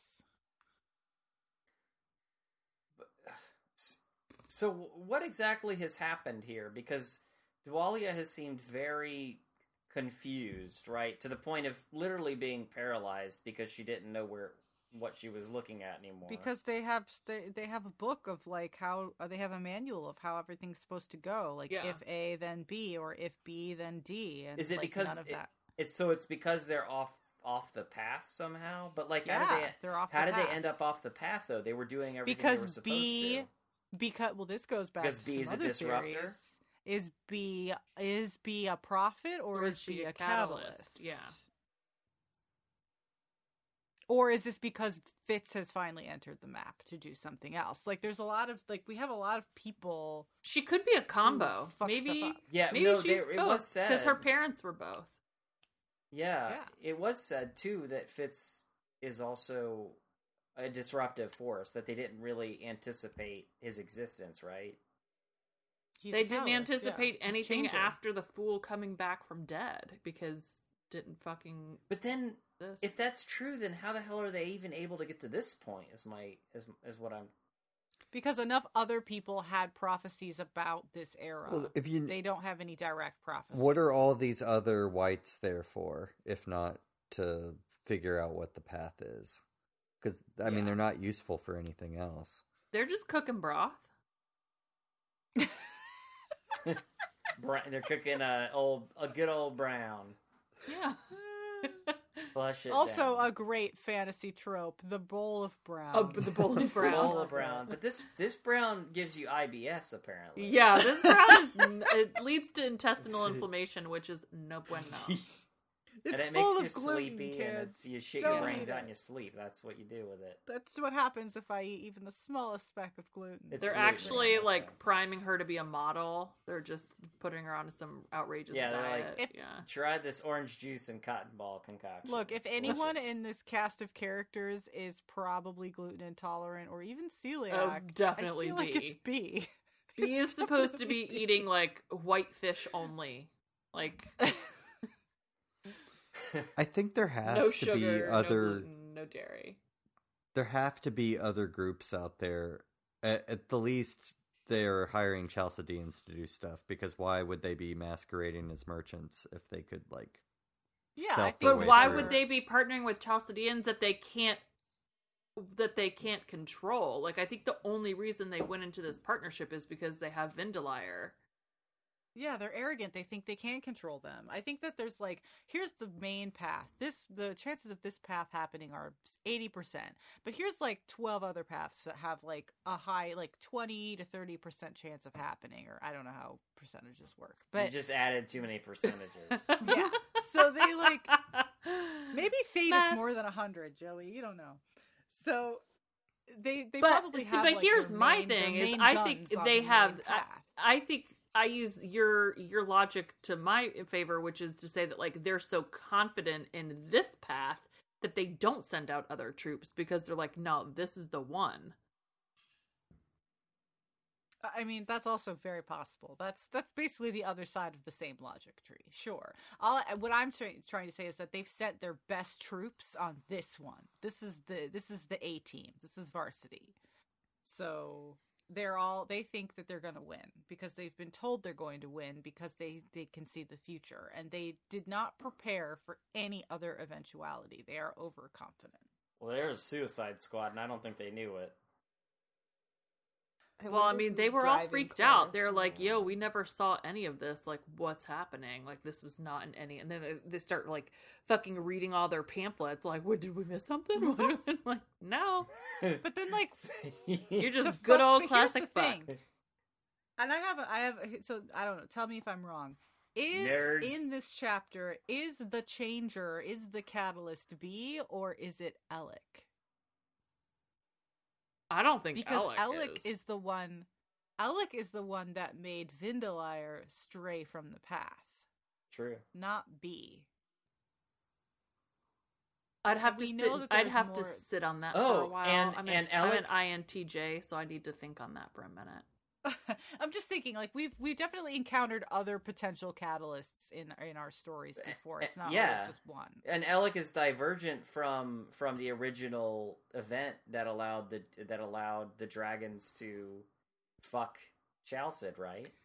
Right. So I he's mean- like a he's an anomaly on his own, right? I mean, because that's in a mini future that didn't exist in some sense. Yeah.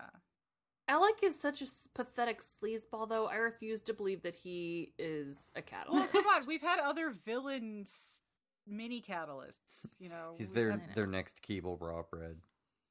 I just Yeah, need him to be like dead and gone, and I don't want him to have, uh, you know, I don't want him to be able to say that he was a catalyst. That's definitely like he died at the end of the movie. It was really satisfying. You went home, and then two years later, they're like, "We're making a sequel. Guess who's in it?" And you're like, "Motherfucker." God damn. it. You know, prequel? No. Fuck. yeah, the fucking emperor. It's Emperor Palpatine. That's who he is. Like what? They're fucking cloning him. somehow, somehow, Ellik has returned. You know, Yeah.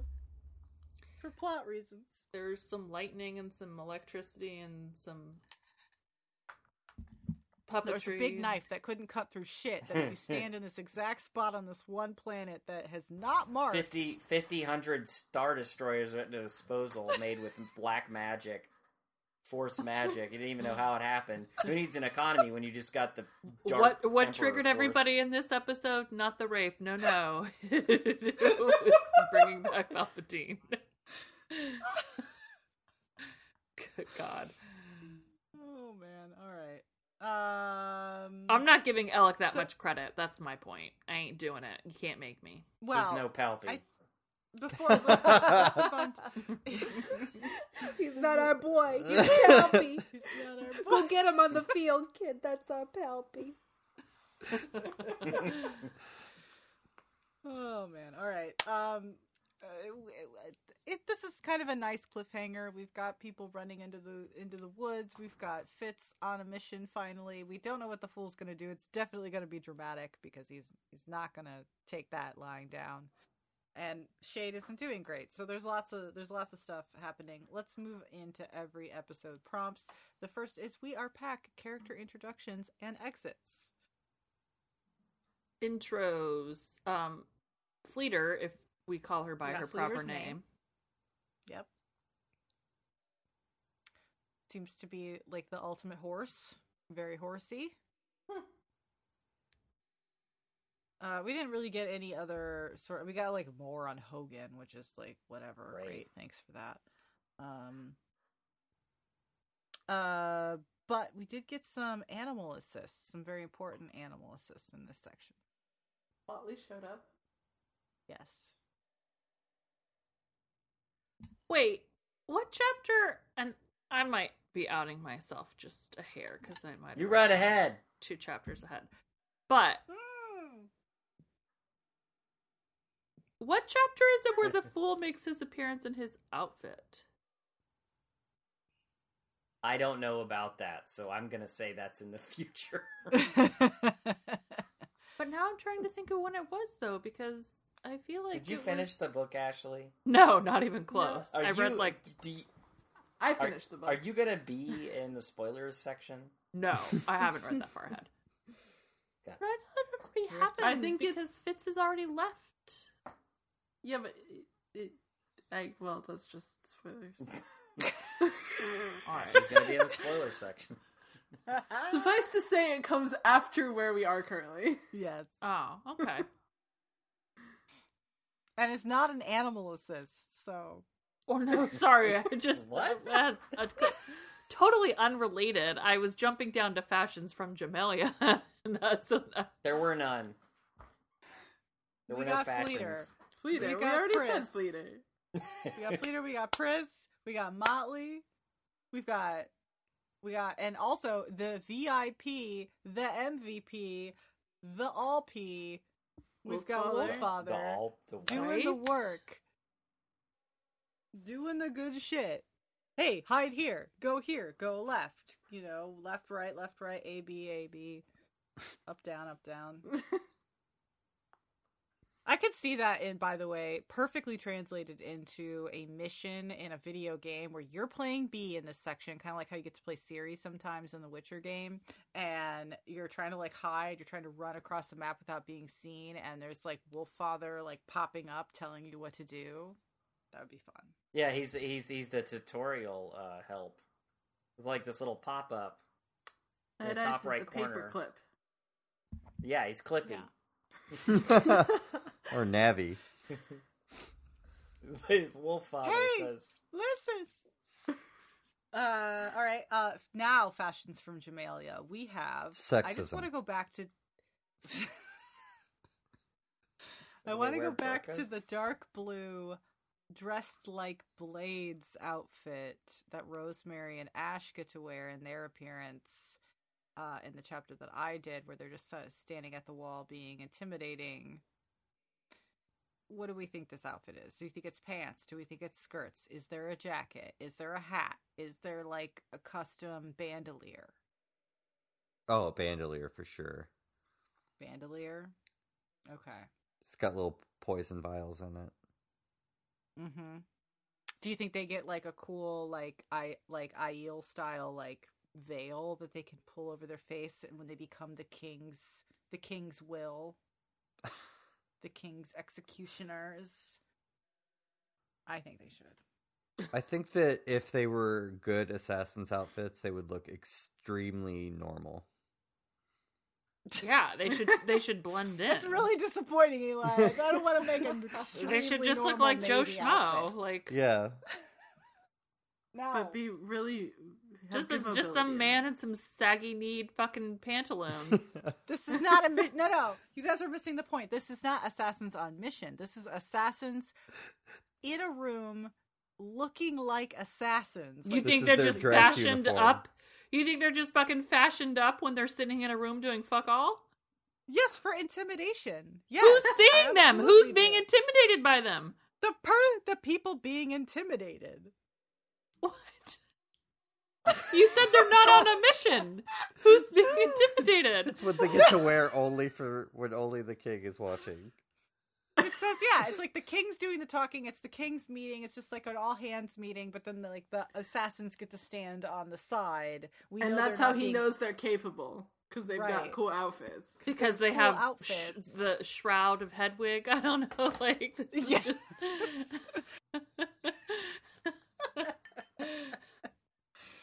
All right, listeners, I hope you back me up because I feel like this is a really good idea and they're all failing me. So, anyway, I hear what you Uh, want well- it to be, and it's just not.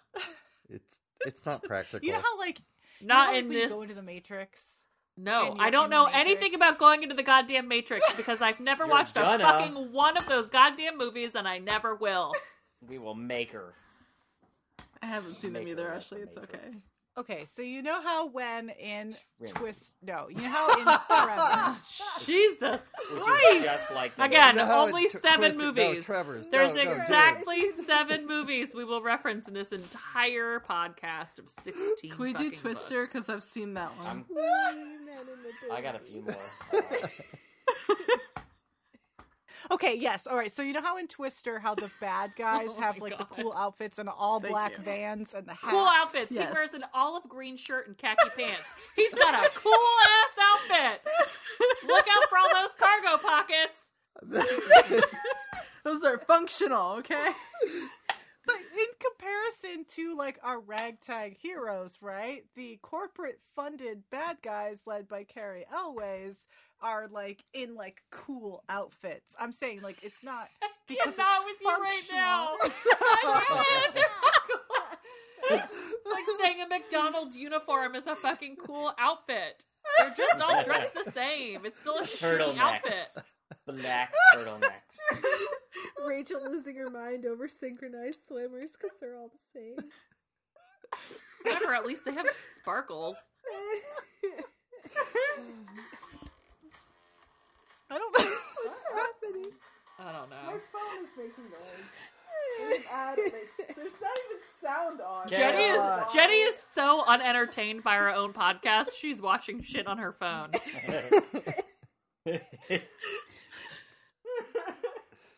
I don't know. Roll the maps. Where are we and how did we get here? Dude, I don't Same I don't place. care anymore. Say, where where are they? They're like What out kind there. of clothes do they wearing? They could hit I don't give a Buckkeep with a rock, probably. Yeah, they're not Basically. far. It's just nobody I knows. need to Do know. you I'm sorry. I gotta back the train up. So you ended up using Twister as the reference, but you started off with Tremors.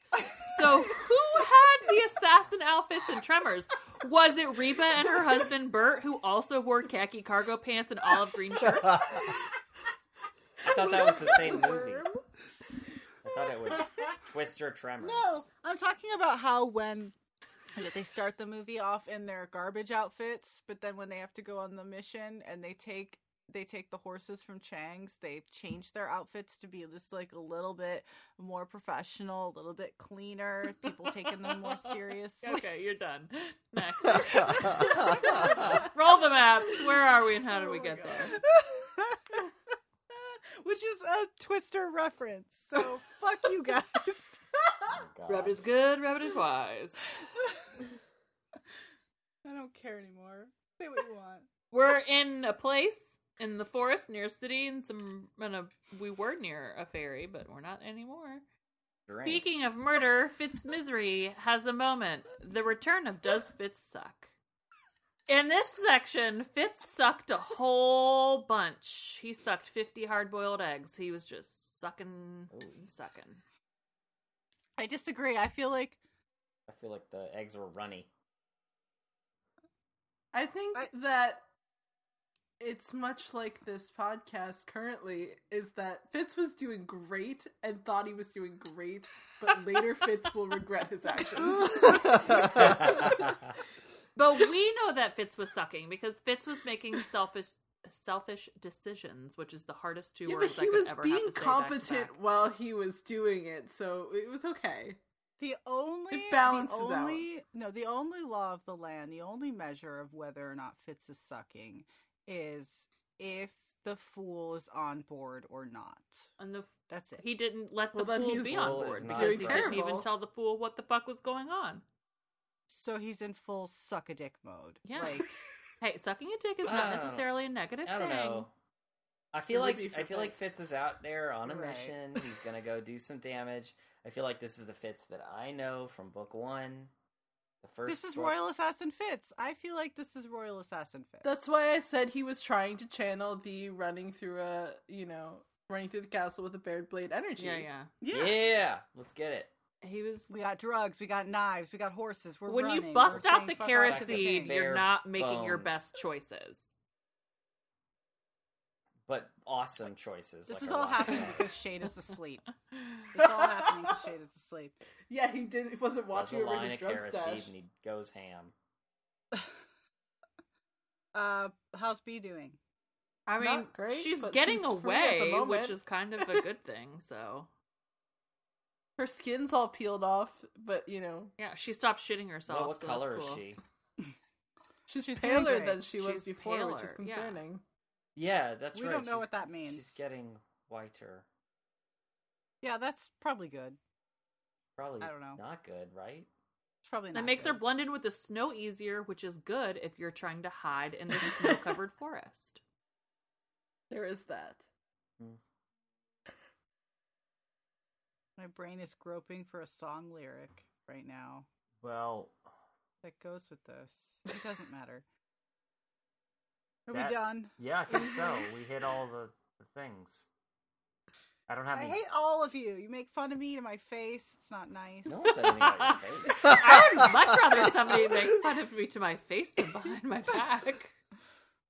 I thought she said about her face. Because I'll get you. exclusively exclusively talk about me behind my back and never let me know because then I can maintain my dignity. Okay, That's what I want. Is it imagined dignity or is it? It is imagined dignity. It is. Perceived dignity. Hmm. Anyway, reminder for our next reading section, we will be reading Fool's Quest chapters 25 through 28. We do have some CWs on chapter 25 for more rape Yay! and on chapter 28 for more incest talk. Woohoo. So at, at least we're consistent.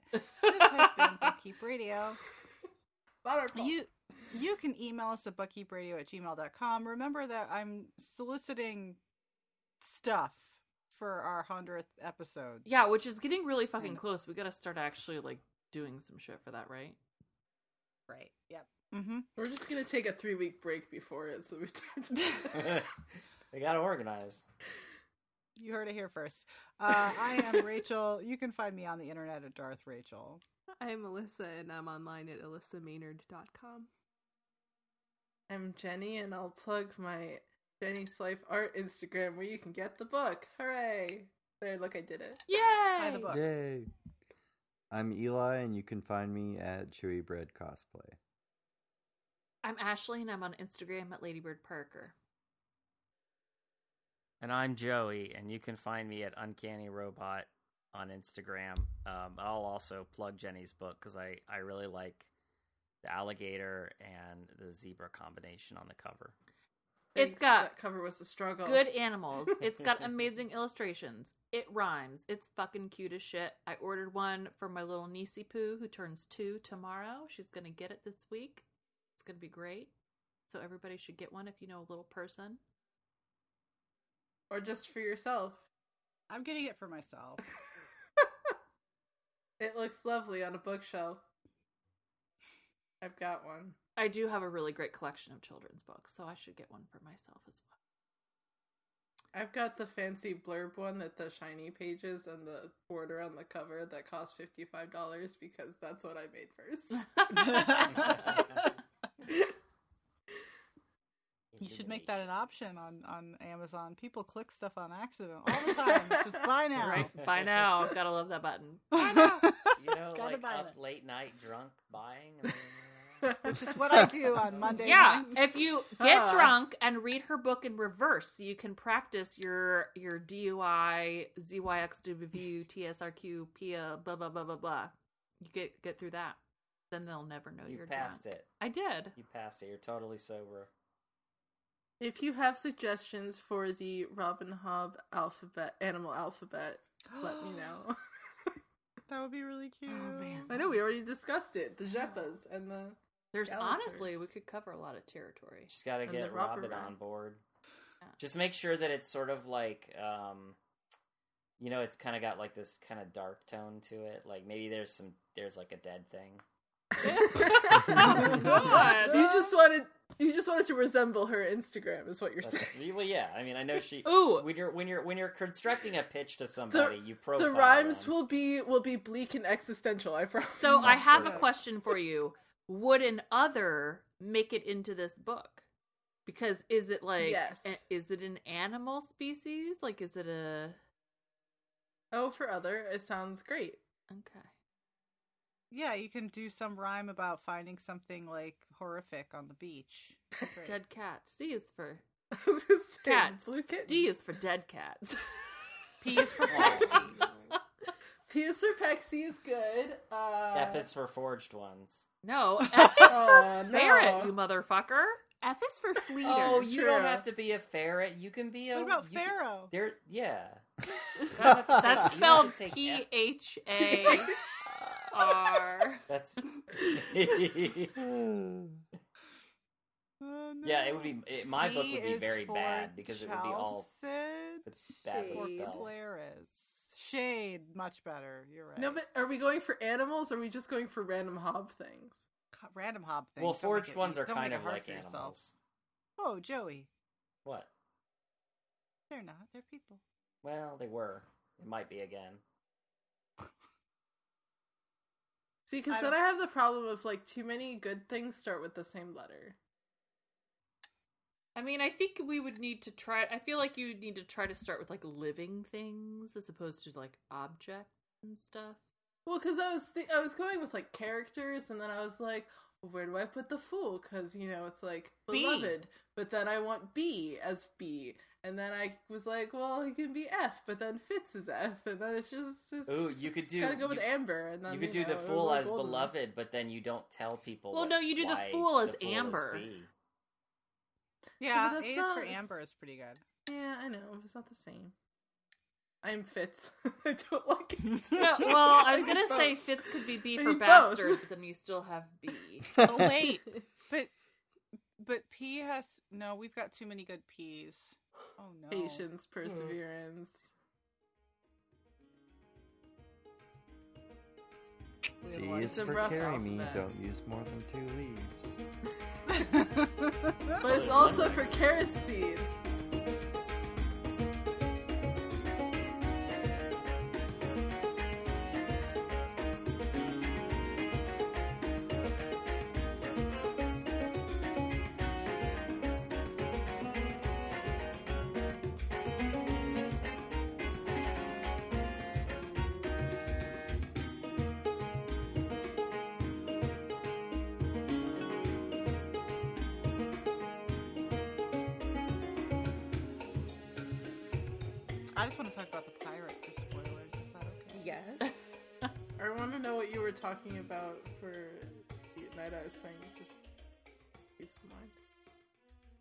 no, I forgot. What was I saying? Oh, I know what it is. Ashley, you can't listen. Not Oh, shock! I'm shocked. Uh, is this is this our is this our boot? All right, Yep. All right, fair enough. bye, you Get the fuck outta bitches. here. Bye. Bye. Bye.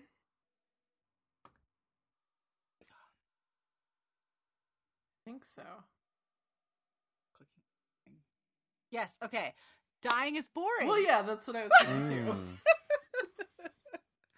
That's why, because dying is boring. It is my favorite line. Um. Yeah, I don't. Yeah, I got nothing else because I'm hurt. I'm feeling sad about myself. So we could talk about the pirate. Okay. I loved it. Good. A plus. G and Kelly, Those pants. Those thighs. Judy Garland, That Vincent ass. Minnelli. The original the original song uh Be a Clown, which sounds awfully close to Make 'em Laugh. Oh yeah. So it's actually the, completely a ripoff of Make 'em of Be a Clown, but nobody remembers Be a Clown because uh, uh Singing in the Rain became much more popular. Hmm. I have not seen that. So point for the pirate. Princess Leia's mom and Gene Kelly? Come on. Does, is Gene Kel- Kelly wearing those pants? Cause Oh, his pants are are tight. Okay. They are tight. well, all right then. tight. Thank you very much. Famous for wearing tight pants. He's a tight, tight man.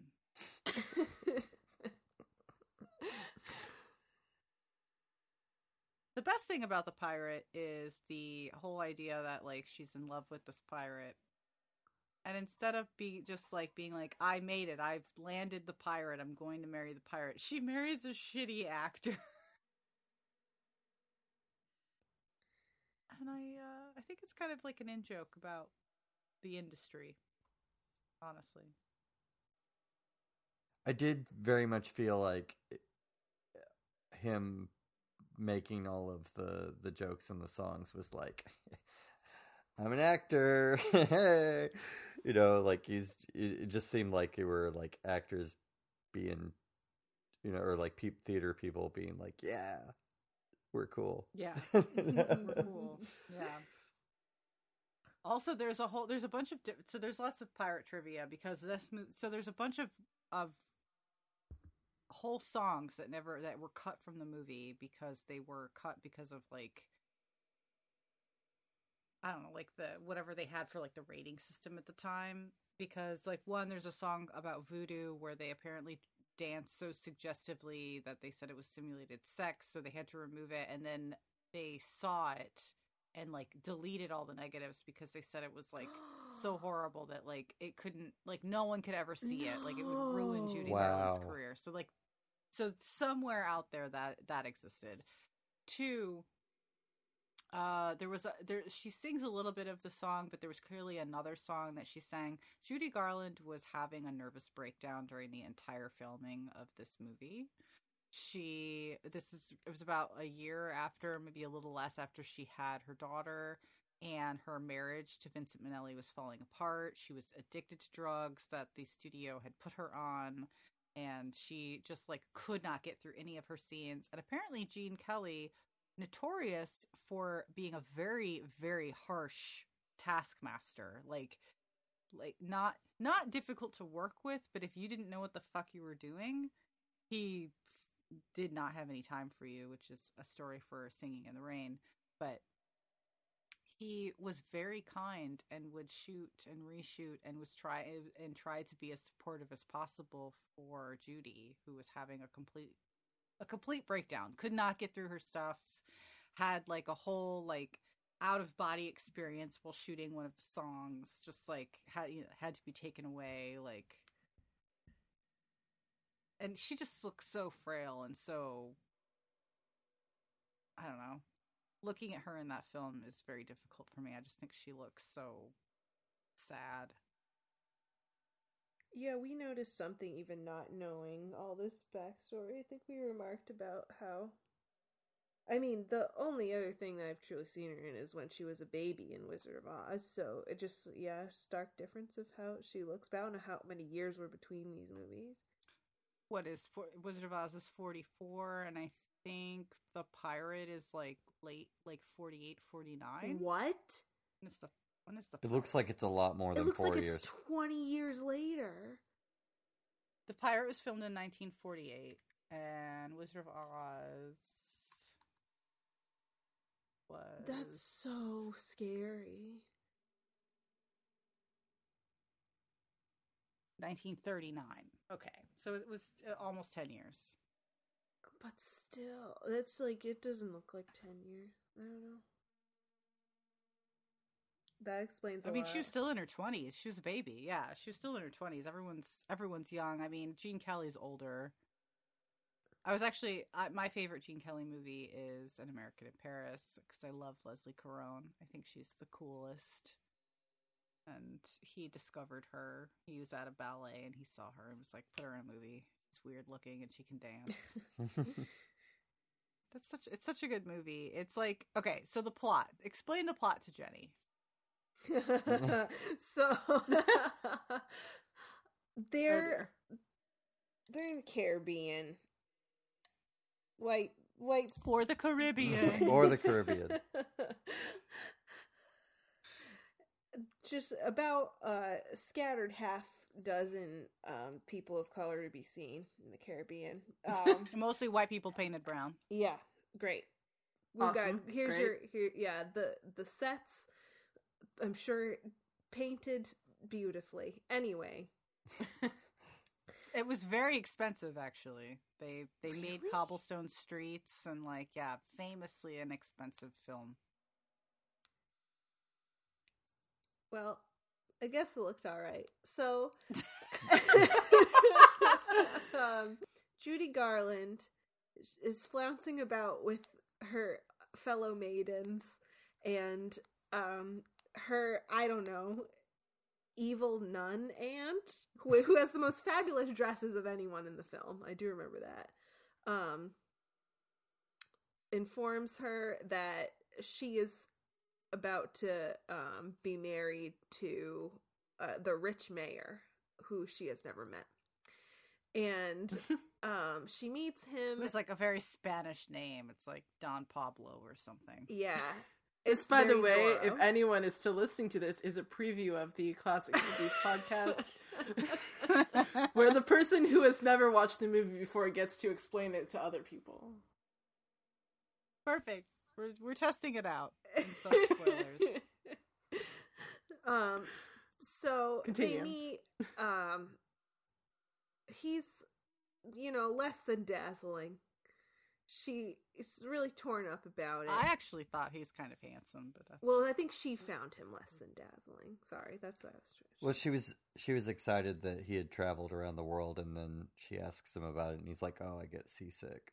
yeah i hate the ocean so i'm never doing that again but surely you you wouldn't settle here and he's like no fuck that i'm settling here." Paris. Oh, I'd love to go to Paris. I'll tell you about it. yeah, I'll tell you all about it. And the light in her eyes dies. Um, so that's an exciting future for her. And there's also, you know, this whole scene where the boat arrives and everyone's like, wow, a, a new place that isn't the terrible ocean because everyone else hates the ocean too. And it's surprise, a troupe of actors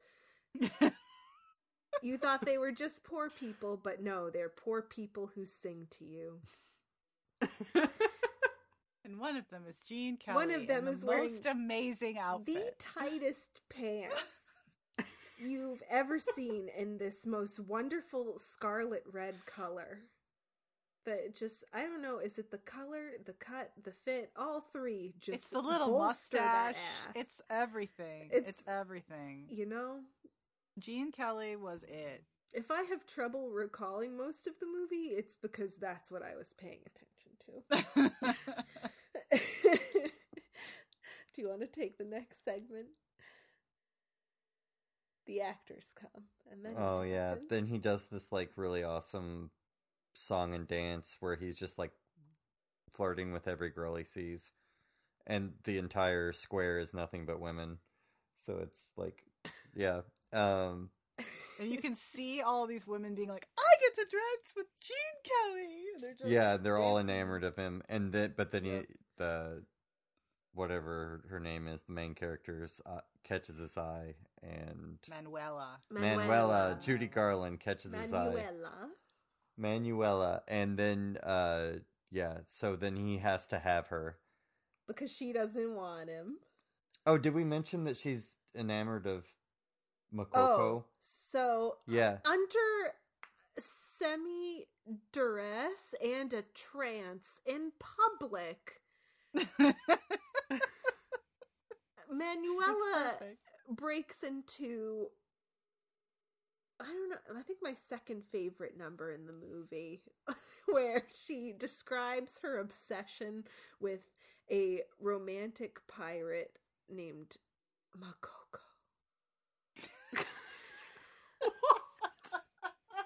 This movie is great. You can stream it on HBO Max. And should we stop before we get to the spoilers, or is it Does- spoiler how much section make did it you fine? want us to tell you the movie? Because Please. I think we Please should. spoil this it for is me. spoilers. This movie came out in 1948. If you email me about spoilers for the pirate, I don't care. so, do you? You? I feel like Well, it's like scandalous because she got She's a hypnotized. lady. She got hypnotized in public and then was at like, an acting show. yeah, And was talking about lusting after a man. It's Yeah. brazenly singing an entire number that rhymed about it. I don't know how she had it in her somewhere. and and then I guess the next day she's going to get married, yep. and it's then happening. and then the actor like barges in to like steal her away at the last minute, and then the pirate comes in. Pretending to be the very pirate that she's Yes. obsessed with. Yeah. Who is, in fact, Yeah. the man she's actually trying to marry. That's Surprise! the that's the twist. The mayor is Wait, Macoco. what? The mayor The is mayor Macoco is on the run, trying to escape the law and live a low life. He's got his treasure and he doesn't want to hang or go in the gibbet or whatever you do to Macoco, the pirate. But only only Gene Kelly knows yep. because they have met each other before, and He, Yeah, he did- had a Black he- Pirate Robert kind of like ex- Yeah. like interaction. Yeah. Threw him off. So a does she end up with Gene Kelly, or Of does course. she end up with the She's- pirate? No, she ends up with Gene Kelly. Kelly. so who convinces the entire town that he is Macoco, Yeah. threatens to kill them and rape them all if they don't do what he says. And then they go to her house and they're like, You should sacrifice your virginity so that we can all live. You're a saint. And she's like, Okay. And, she's like, then- she's like, oh, but I couldn't. And she's like putting on all this makeup and perfume. And then finally they're together in a room and he's like, Okay, I have to be straight with you. I'm not actually Macoco, I'm just an actor, but I love you. And she just she picks up every single thing in the room. no, wait. throws Imagine every single thing. Like, not even Everything. the delicate objects, not the No. paintings. an every umbrella, a painting, glasses, Chairs. a piece, a chair, Whatever. her hat. If there was an animal An in the room, she would have thrown it. An umbrella, anything. And it goes on for Did we get any responses about the umbrella? no, not yet. it's like a solid five minutes of just throwing shit at of him. her just But chucking that is shit at yeah him, my and it is favorite number in the film. That is the best song by far. And of course, then they fall in love and they kiss, and then of course the real Macoco tries to frame the fake Macoco as him, so that Because the police are here, the Caribbean police. They arrived, and you know, because they heard Macoco's in town. Wow, we're gonna bag this guy, and maybe we'll be famous and get money. yeah. Because he like so he's like, well, don't, before you hang me, before you hang me, fake Macoco, I can go, I would like to entertain you one last time. And they're Via like, sure, song just and entertain dance. us a song and dance. So then he does like a whole song and dance, and somehow gets the real Macoco to be like, "That's not how it went. Fuck you. I'm the real Macoco, and I would like to take all of the credit for being that cool." And they're like, "You're the real Macoco," and then uh, you know she ends up with the actor, and the real Macoco, I guess, gets hanged. I don't know. Something happens off screen that we don't see or remember. And then it ends with them being clowns And and, humping sing- each other Yep. in baggy pants. It's great. Okay. 1948. Yeah, that part was really film. stark difference to the rest of the movie. yeah. It's I just think it's really Welcome to the Outdated References podcast. where we are now watching a movie from the 40s and talking. Fuck back you when we were young in the 40s. I love that this was the whole spoiler section. No, I'm leaving it in. This is perfect.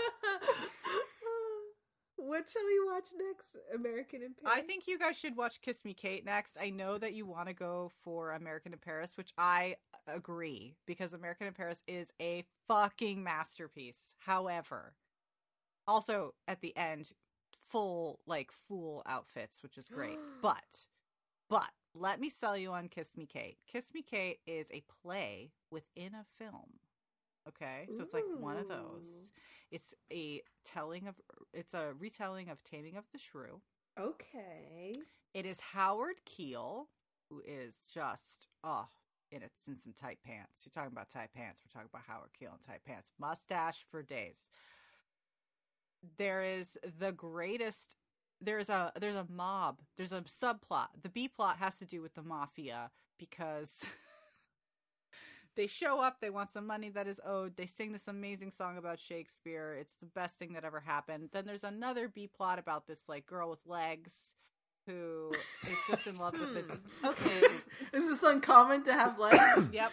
And she is really in love with the guy who plays Francis in Seven Brides for Seven Brothers. And then the A plot is two amazing actors in tight pants who hate each other, who want to fuck on stage in front of everyone, and it's perfect. And if you're just if you're going for zany, if you want that like level of zaniness that you saw in The Pirate, I highly recommend Kiss Me Kate. So I want to just be fucking blindsided all over again, like we were in the pirate. Like the the gasping, like What We what we looked at each that you, like, what we just and you watched ruined it. for everyone who's listening to this. yeah. Well, we said spoilers. It was such It's a good twist. Spoilers. Spoilers for The Pirate.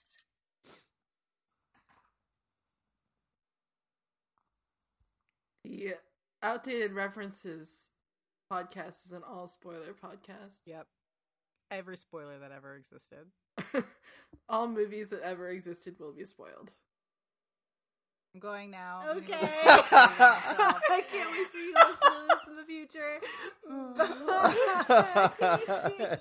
Bye. Bye. okay, bye everybody. Talk to you next week. Bye.